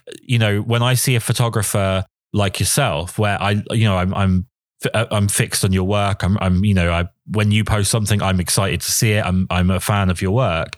I, I don't want to pretend I have that same emotion for every person that just presses a button on their camera with no care or attention because I'm going to encourage more and more of people just not really giving a shit and not producing stuff that is in any way uplifting to the soul, so to speak. And I just my my worry right now is that we are just headed down this path of cameras are being dumbed down, cameras are being made idiot proof. You know, I, I'm because of mostly because of my wife, I have to blame her. I now shoot Sony. And to be honest with you, half the time I don't feel like I'm needed. Like the camera just does it without me. So the cameras are being made idiot proof. Everyone thinks that you can just buy a preset, slap that on a photo, and that's it. That's the photo done. You can relight stuff after the photo's taken, which is obviously terrible. It never actually looks like it's been relit. It doesn't look good at all. I just my worry is that by removing the the positives of competition, and you know what, I've lost. I've lost competition more often than I've won. And it's not about me saying, oh, it's always benefited me, therefore everyone else should just put up with it because it's what I want. It's like, no, actually, I'm not a particularly exceptional photographer by any stretch of the imagination but I like working hard to get better at what I do, and I like being yeah. inspired by other photographers. And I actually said a while back, and I got I got a pretty decent amount of stick for it. Ideal scenario for me as a fan of photography is to be the worst photographer in the world. because if I'm the worst one, everything must be inspiring to me. But I can't pretend that it is. Yeah, I, you know, coming to cameras and stuff. I mean, uh, you know, the thing is, I turn all the presets off on my camera. I don't use any of the presets. I override everything. The first thing I do is I turn them all off because I want to shoot the way that I want to shoot. I don't want the camera shooting the way it thinks I should shoot. Uh, right. The same, the same with, you know, I shoot uh, the best thing one of my assistants ever uh, talked me into, but but I always used to shoot into the computer and then we used to open up Photoshop and we used to have a look at it in Photoshop. And it was like, oh God, it's such a, you know, such a long winded process. And I now shoot directly into Capture One. And, you know, for those people that don't know Capture One, it's a piece of software that, that, you know, you shoot into and you can set your own presets into it. So if I'm shooting, I love shooting daylight. Probably 90% of my shoots are well, with daylight. Uh, and, you know, the thing with daylight, certainly in the UK, it can change within two milliseconds. You know, one minute you've got incredible sunlight, the next minute it's pitch black and it's teeming down with rain. So you need some help sometimes because if we've got 30 shots to do that day and we've had sunshine for the first five, the client doesn't want to see the model in, you know, teeming down rain. So this piece of software within obviously limits, you can adjust the shots as they're coming in so that you can make them warmer, you can make them cooler, you can give them a bit more contrast if the sun goes in, so that you can make it look like it was sunny, etc., etc. So you you're controlling that, not the other way around. You know, I'm not a massive fan, and don't get me wrong, I've I've got my iPhone. You know, uh, people say to me, "What's the best camera I can buy?" And I say, "You've probably already got it in your pocket." And they go, "What do you mean?" And I go, "Well, you've probably got your iPhone or your Samsung."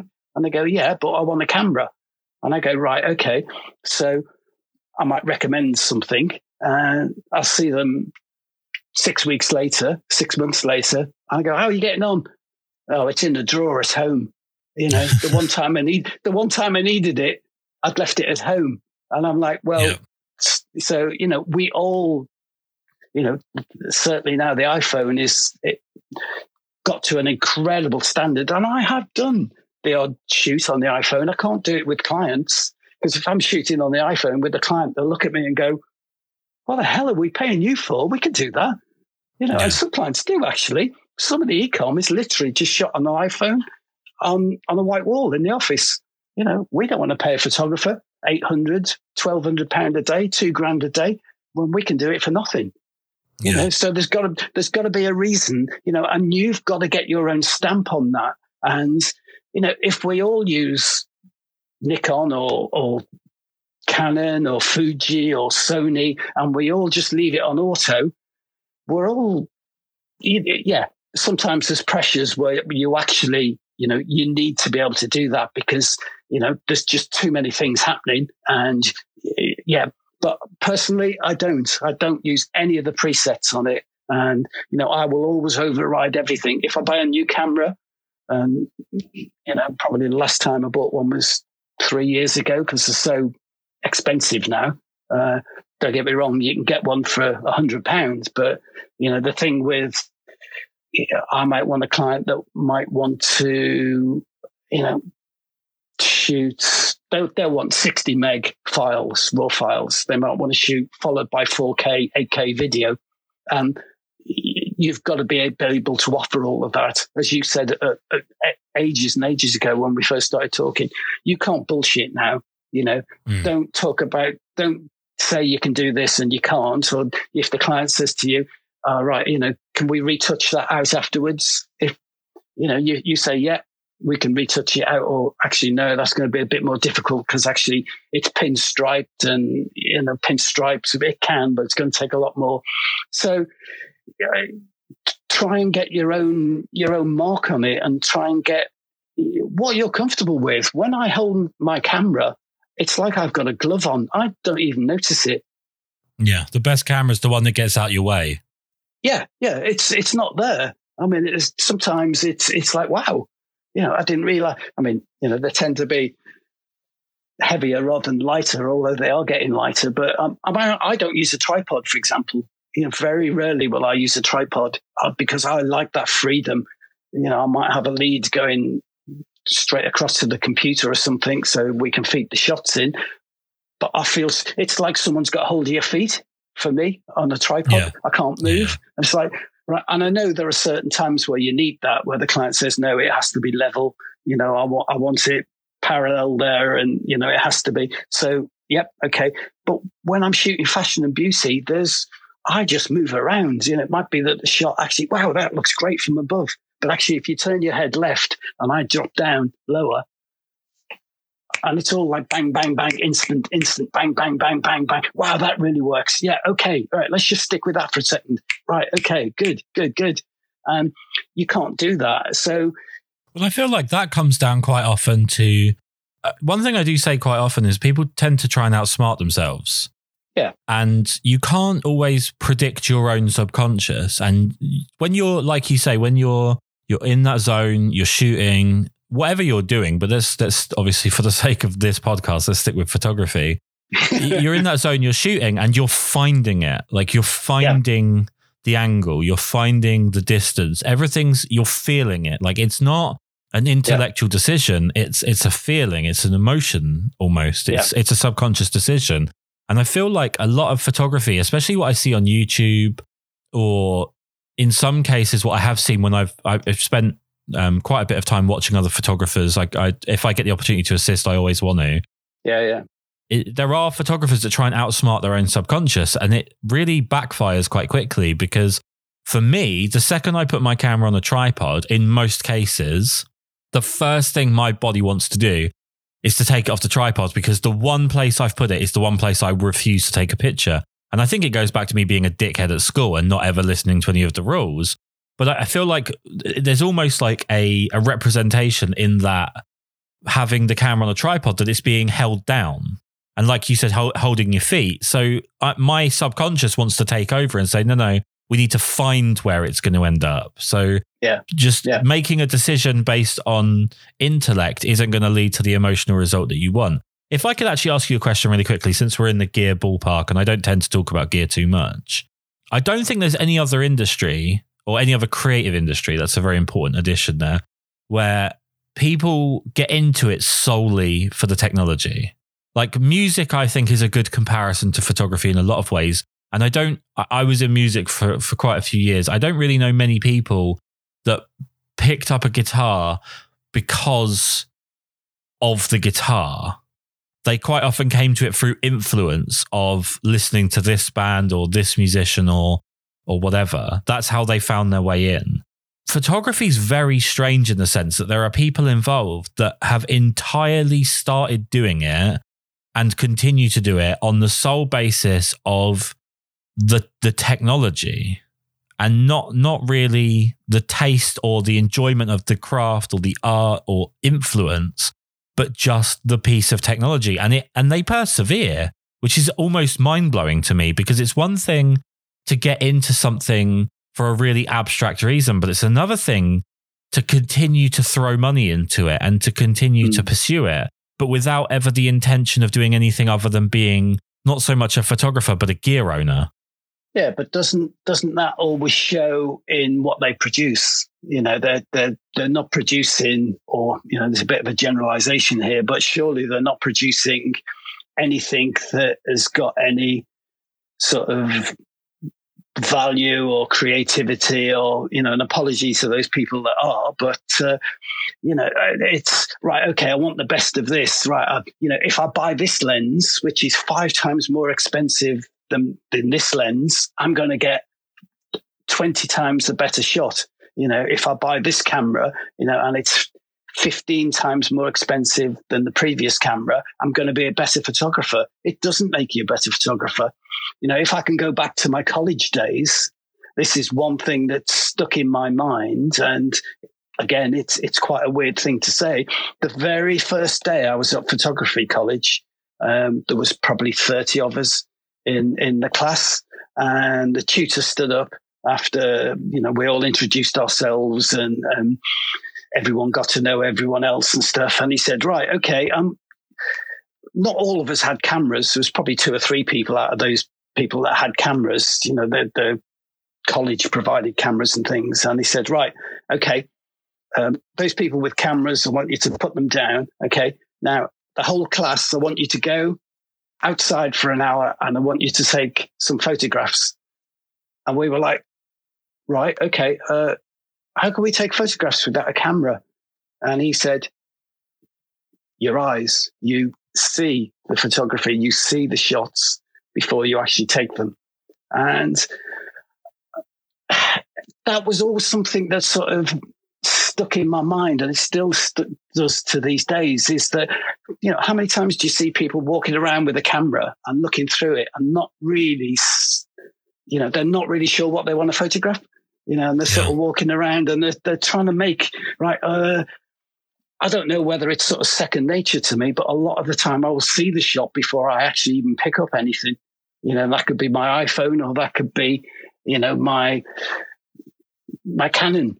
Uh, I can see it and I can see what I want to do and I can almost visualize what it is. It doesn't always work like that because, you know, we're not in a guaranteed creative, you know, sometimes you can get up feeling incredible and go in and and um, it it doesn't quite happen. You know, it's not a disaster, but it doesn't. Sometimes you go in, you think, oh, okay, right. Um, and every time you press the button, it's like, wow, this is wow, these are really working. Wow, this is what is that magic ingredient? I don't know. You know, if if if I knew that, would probably, you know, I'd probably be a rich man, but you know, it, it, there's no, there's no guarantee. Well, if I, I, could bottle it, I could sell it, you know, and I'd probably yeah, be, yeah. you know, I'd probably be Elon Musk or whatever, you know, and I'd belong, you know, it's just, there's no, there's no, what you, what you do is, is, you know, what is in your creativity. And, and, yeah, I can understand being, yeah, you know, I don't, I don't know, being a, a photography geek, if you like, and, and having the best camera, you know, putting that image into the best computer, you know, doing that, uh, collecting, you know, the whole range of cameras. It's it's not. I'm not really that bothered about what I shoot on, as long as I get the the end result. You know, sometimes, as I say, I've done great. I've gone okay. We'll just do a let's do a couple of frames on on the iPhone just so, you know, I see how that looks. Because sometimes when I'm looking at it with my own eyes, say makeup, for example, and, and makeup and hair, and I go, yeah, that, that's brilliant. I'll do a quick click with my iPhone and then I'll look at it on the iPhone and it's like, because it's, it's actually separated from, you know, what I'm looking at, I can see it in a different light. And I think, oh, yeah, that really looks good. Or actually, maybe if we just change the angle on that and flip it over, and then I'll do maybe 10, 12 shots and it, right, okay, yeah. And I'll show the model and I go, right, okay, yeah, let's shoot now. And we'll start to shoot with my Canon And so that everyone understands what we're trying to get. You know, certainly another thing that, that from, from what I get from models and various other people, a lot of photographers are very frightened to show their image while they're actually doing it or, or just after they've done it. Okay, yeah, well, uh, uh, I'll process those tomorrow and I'll send them to you the day after. And uh, you know, I'll, you know, to me, the more people, that's why. It, if I can't shoot directly to the computer, I'll, the memory card will be loaded up within seconds of finishing, and everyone gathers around the computer and we all look at it, you know, and someone will go, well, actually, if, if we flip the hair over and the model goes, well, actually, if I change my pose a little bit like that, and, you know, I think I look better from this angle, a, and everyone sees them and we go, yep, okay, well, let's do that again then. And then we do another three or five minutes of like, brilliant. Yeah, that really works now. And, you know, I've shot with models that have done shoots six months and nine months ago, and they've still not seen the images, you know, because right. I don't know whether it's an insecurity. Uh, you know, some people think, well, actually, if everyone doesn't like it, I'm going to be, you know, I'm going to feel a bit of an idiot. So well, it's you know you've you've got to get your own standards and, and what you actually what you're comfortable with and how you create. Well, it's hundred percent an insecurity, and I think it also can be indicative of a couple of things. Maybe there's someone that relies on retouching to to yeah. get the look that they have, and they're scared to show something previous to that stage. And it could also be a situation, and I've certainly been around. I can think of one photographer in particular who there's a very, very 90s expression about writing checks uh, that your ass can't cash. And he was very good. yeah. He was very good at writing checks and not particularly good at cashing them when it came to talking about all of the amazing things that he could do. And it's, it's sometimes it's, it's it's better to as much as like you know I've obviously talked at, at Lib about the, the the the competition being incredibly important, but it's also important to understand your place within that. Saying you're the best at something doesn't make you the best at something. No, and no. actually, uh, one of the one of the biggest keys to success with anything, I genuinely think, is a little bit of self hatred.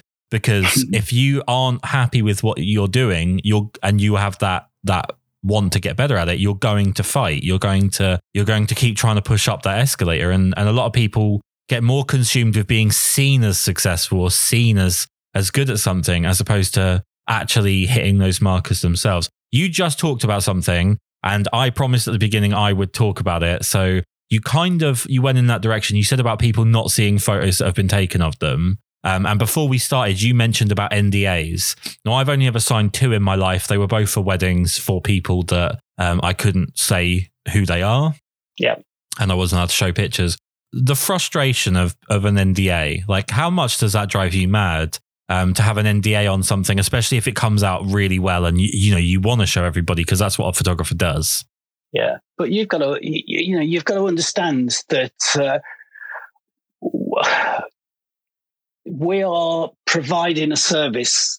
Right, the the photographer is a service, the model is a service, the makeup artists. We're all, you know, we're all providing that service. Now, you know, if I shoot for a major brand, it might be that that you know for a lot of swimwear that I shoot, that started in its design 18 months ago.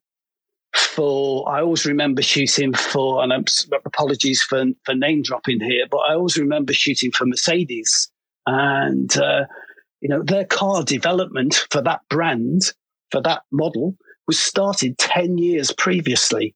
So, you know, you've got to imagine that, that or, or, remember that there's huge amounts of money involved in this. And, you know, certainly for something like Mercedes, there's a huge market for spy shots for cars, you know, so if something gets out 18 months, two years before that actual car is launched, um, you know, potentially another manufacturer can, you know, produce the, what that look before they do. And the same with brands. You know, you've got to respect that that they've spent a huge amount of money and uh, time and, and and creativity to get to that point. So, and also, you know, it, it, it it's part of the legal process. You know, they need to guarantee that. Funny enough, I don't see I've just thought about this while I've just been talking to you. You know, I don't see the makeup artists and the hairdressers and things being asked to sign. It's normally the model and the photographer. so uh, that's only just occurred to me. And, and I mean, I have to sign one. Probably the last one I signed was probably just before, uh, just after second lockdown. So, you know, October, you know, I had to sign one. Um, so, yeah, but I understand it. You know, it's not. It, uh, there's images I've got at the moment that I shot a, a year ago, and I would absolutely kill to to use those images to promote myself. You know, because it was such a great shoot. You know, and I've asked the client. The client said, "Look, you know, they haven't been used yet. We haven't launched it yet. You know, just can you imagine? I mean, and that's one of the the things about social media. You know, is that on some shoots, uh, clients go right, no phones, no phones. Everyone has to turn their phone off. You know, because someone could innocently. I'm sure people don't do it deliberately, but innocently take a selfie of themselves or the makeup artist take, you know, a shot of the model and it shows half the top or, you know, shows the bra or something like that. That still isn't being launched till this time next year. And they post it and, you know, that client, it can, you know, it can ruin things. It completely wrecks things.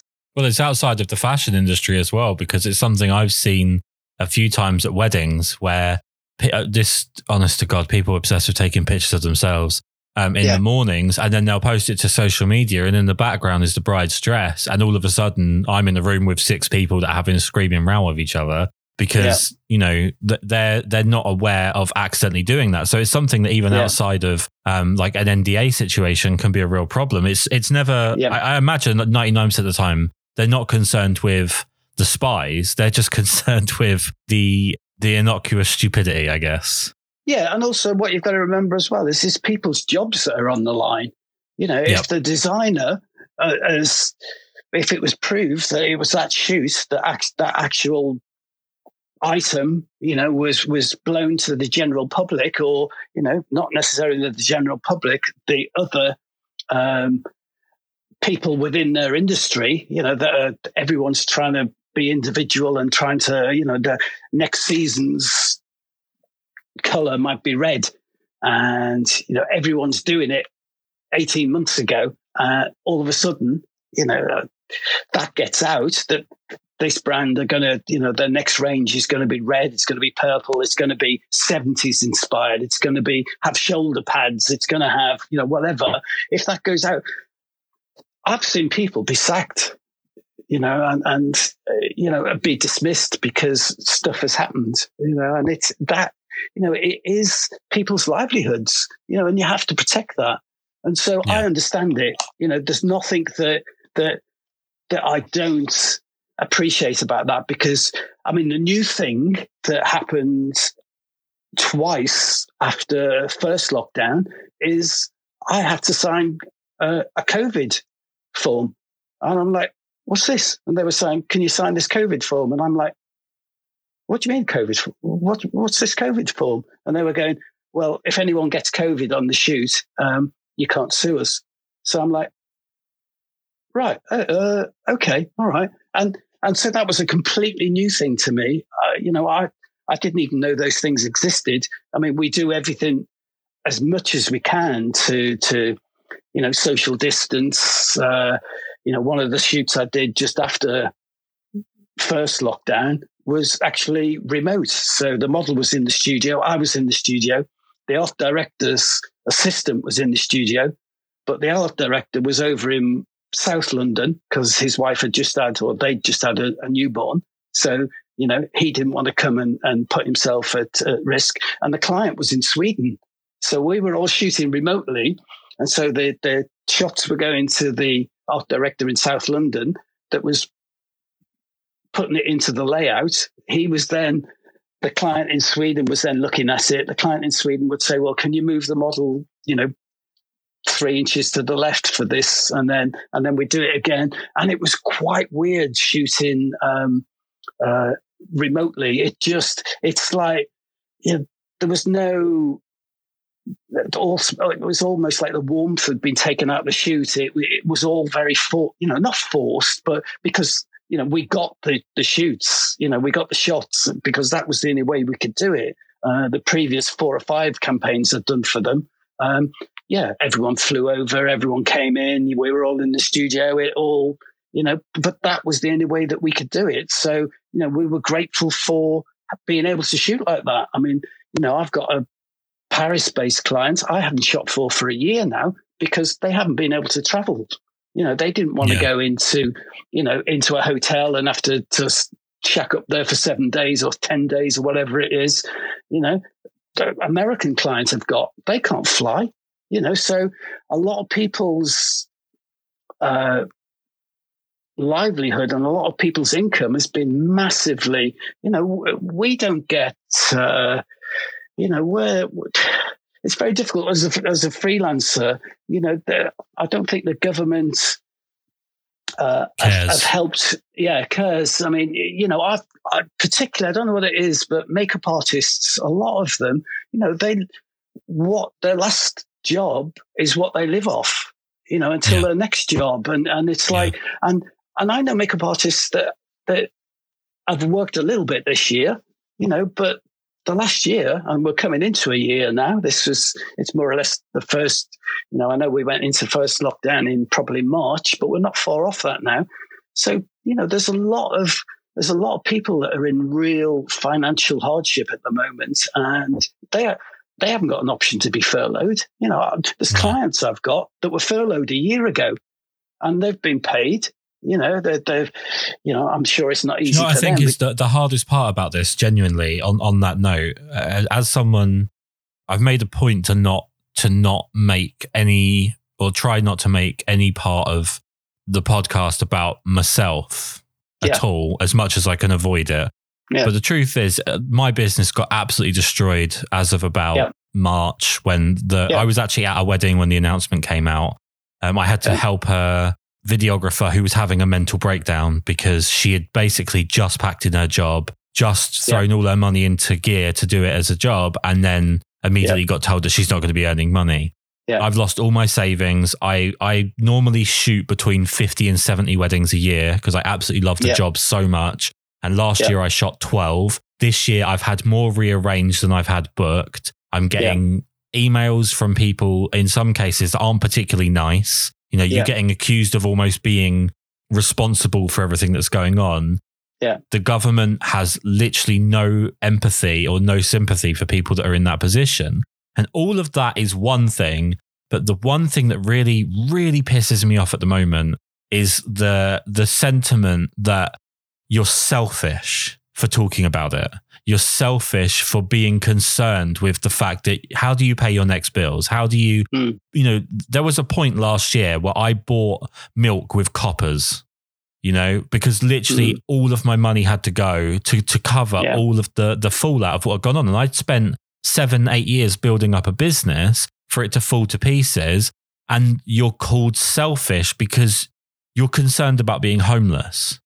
Yeah. And that's the hardest part of all of this is that, yeah. you know, the government with its why don't you just train in cyber thing where they can just yeah. absolutely do all kinds of fucking off because yeah, of how completely inappropriate that was. But it's, it's, it's like you're saying, there are people, I like you, I know makeup artists and like with this videographer that I was talking about that are living from one job to the next one.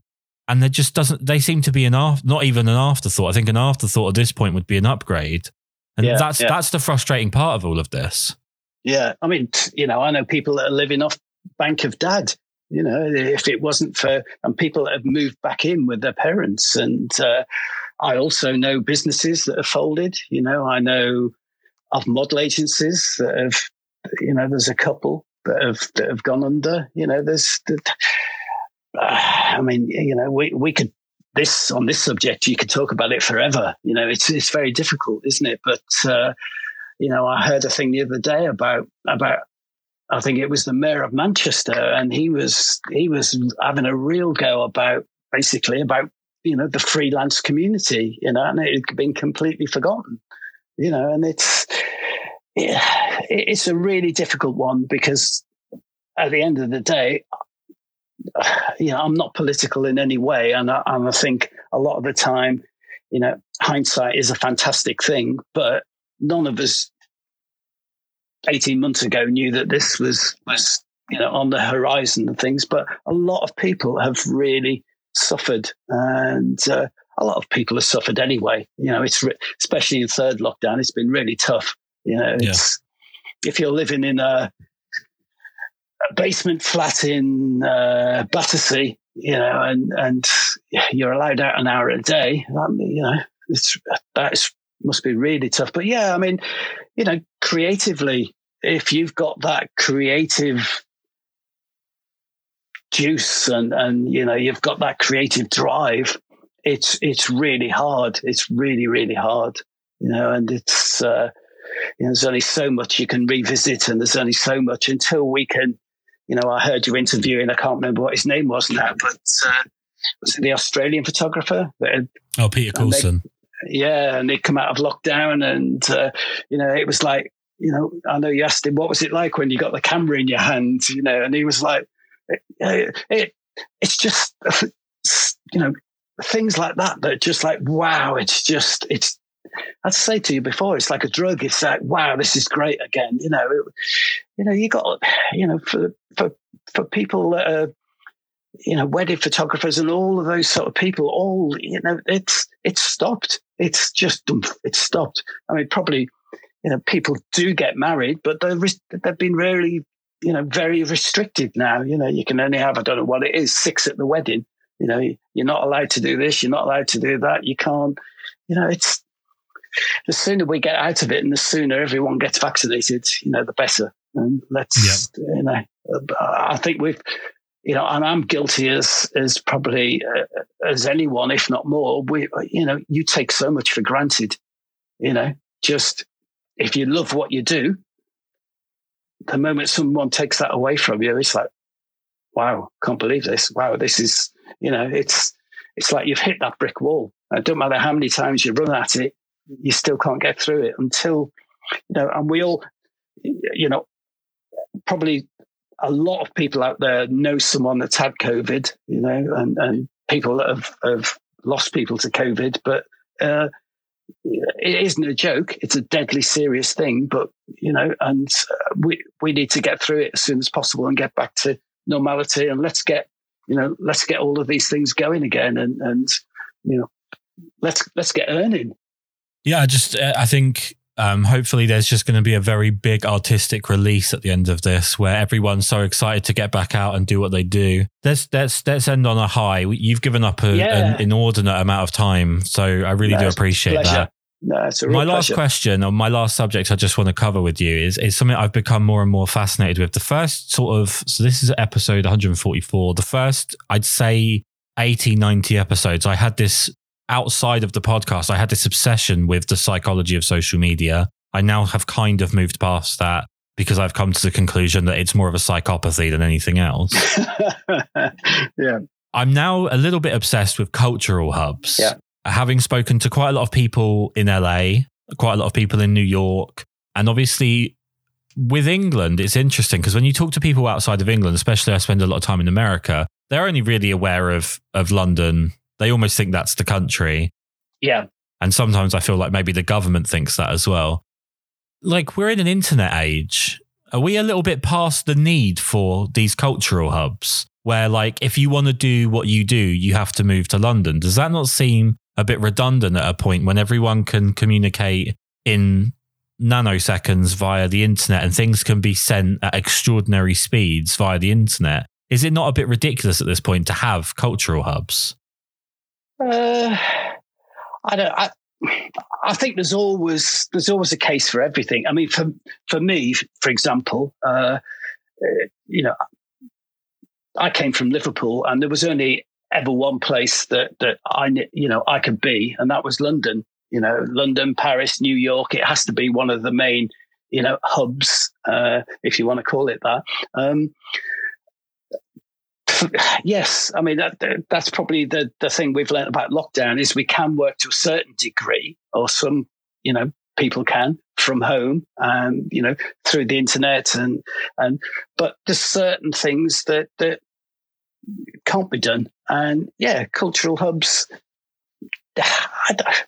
yeah it's i understand them but surely the whole point of ever anything is You've got to live it. You've got to breathe it. You've got to feel it. You've got to, you know, there's, I mean, I, I spent some time in America and I've been to states in America. I, I, did a shoot in Boston And uh, I, I thought, wow, you know, I'm going to stay on and I'm going to travel down to New England.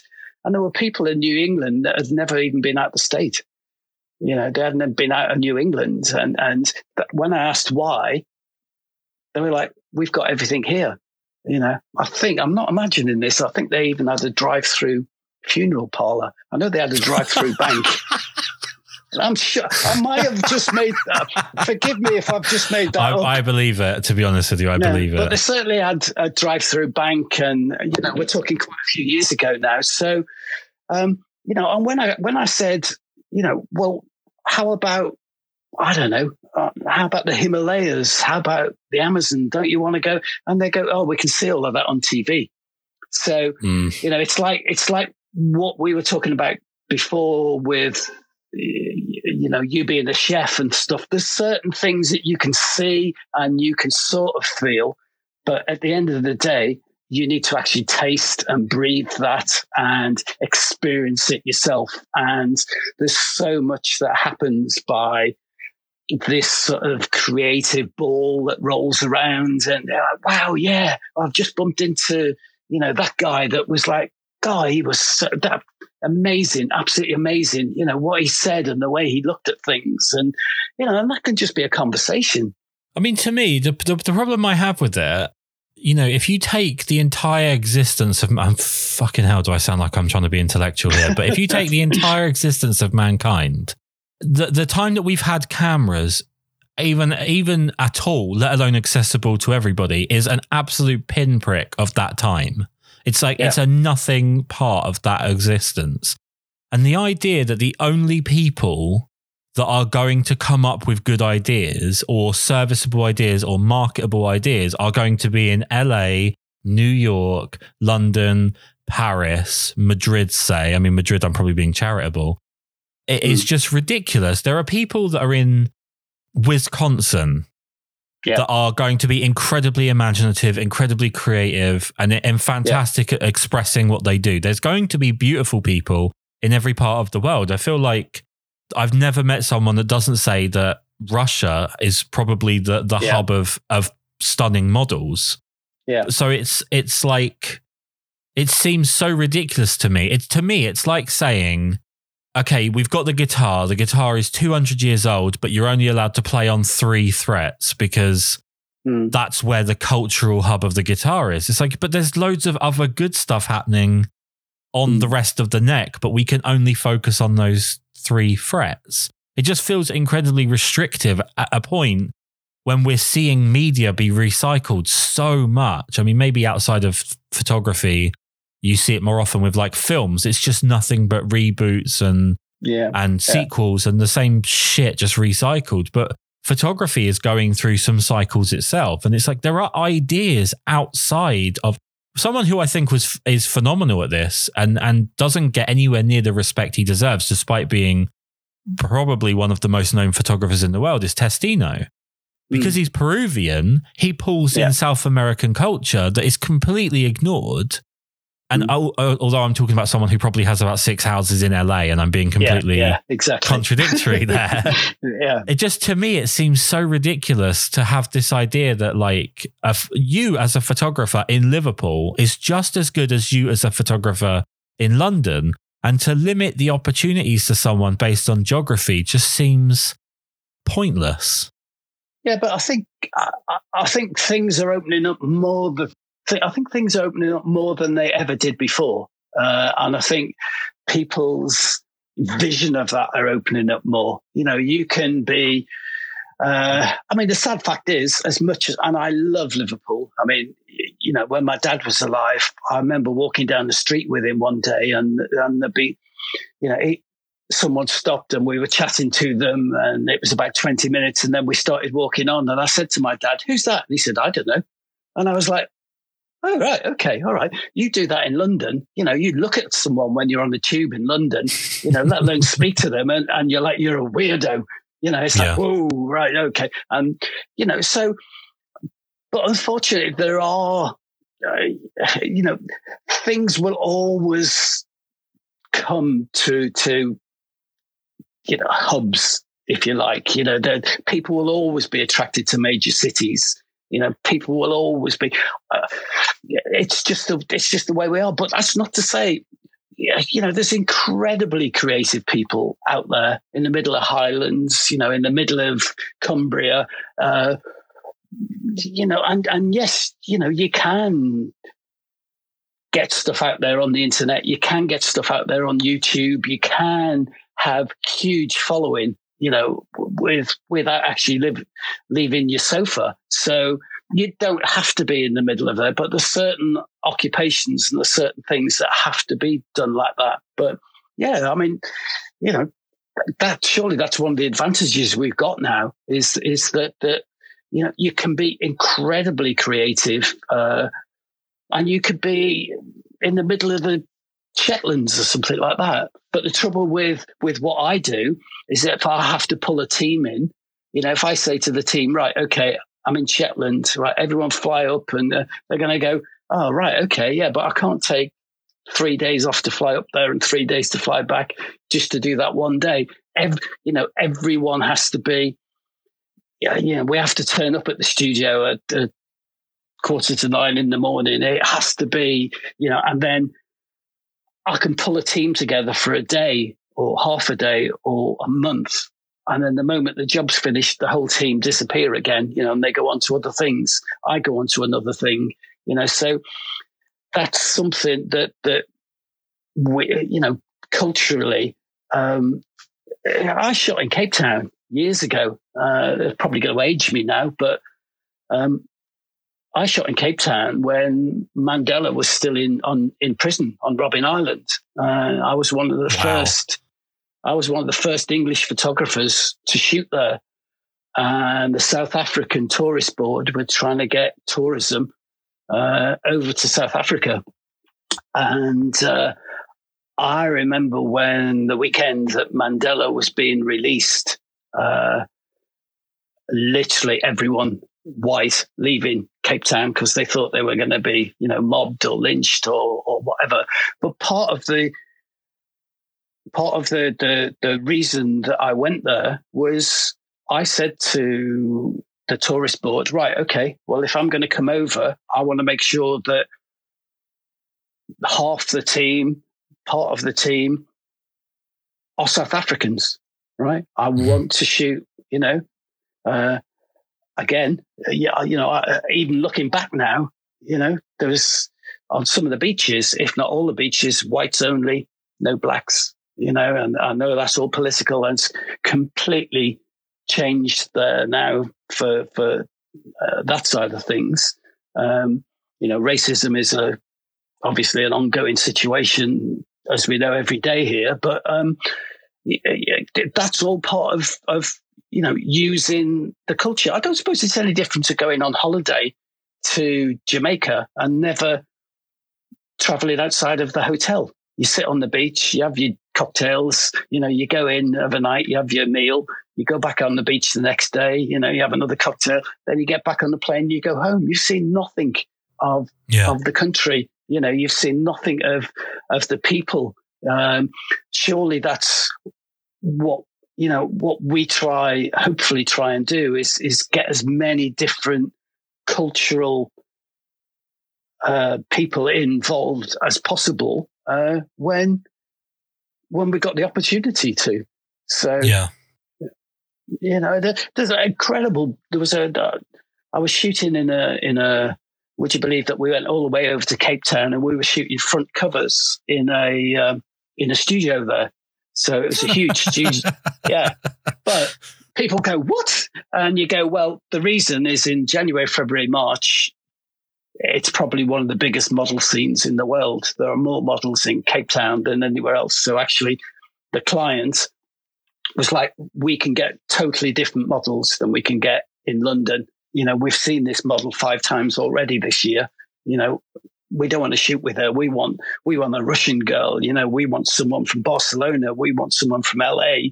You know, and all these sort of girls come in. So we was, but there was a there was a, a little lad there um, who basically was was brushing the uh, the floor at the studio. That was his job, just to tidy things up. And um, you know, I said to my assistant, uh, you know, obviously I had word with the manager of the studio at first, and I said, um, you know, is it okay if we get him involved? You know, can he help?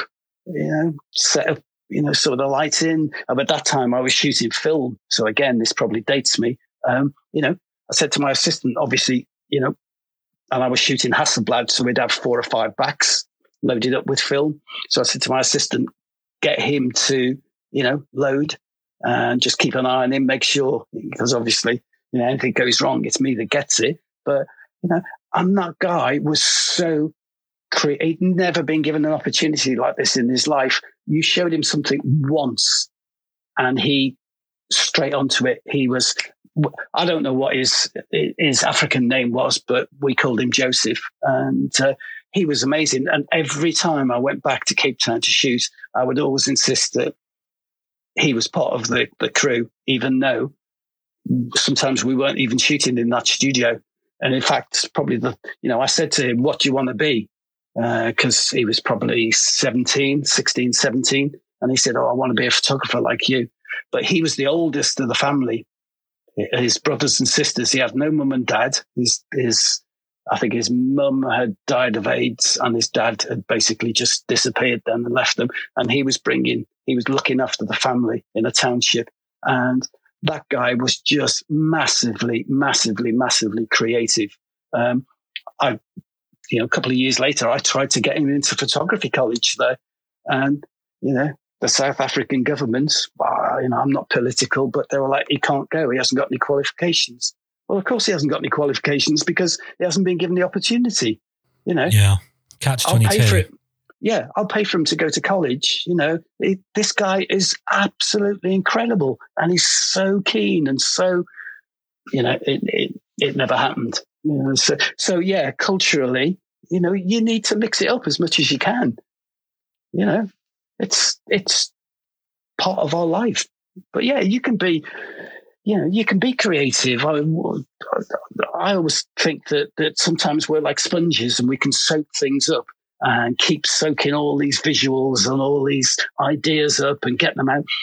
But sometimes also, you know, that sponge gets dry and, and you need to just take time off and, and yeah, yeah. you know, reboot and then come back in afresh again. So, well, burnout's definitely a real deal. Burnout can really get you.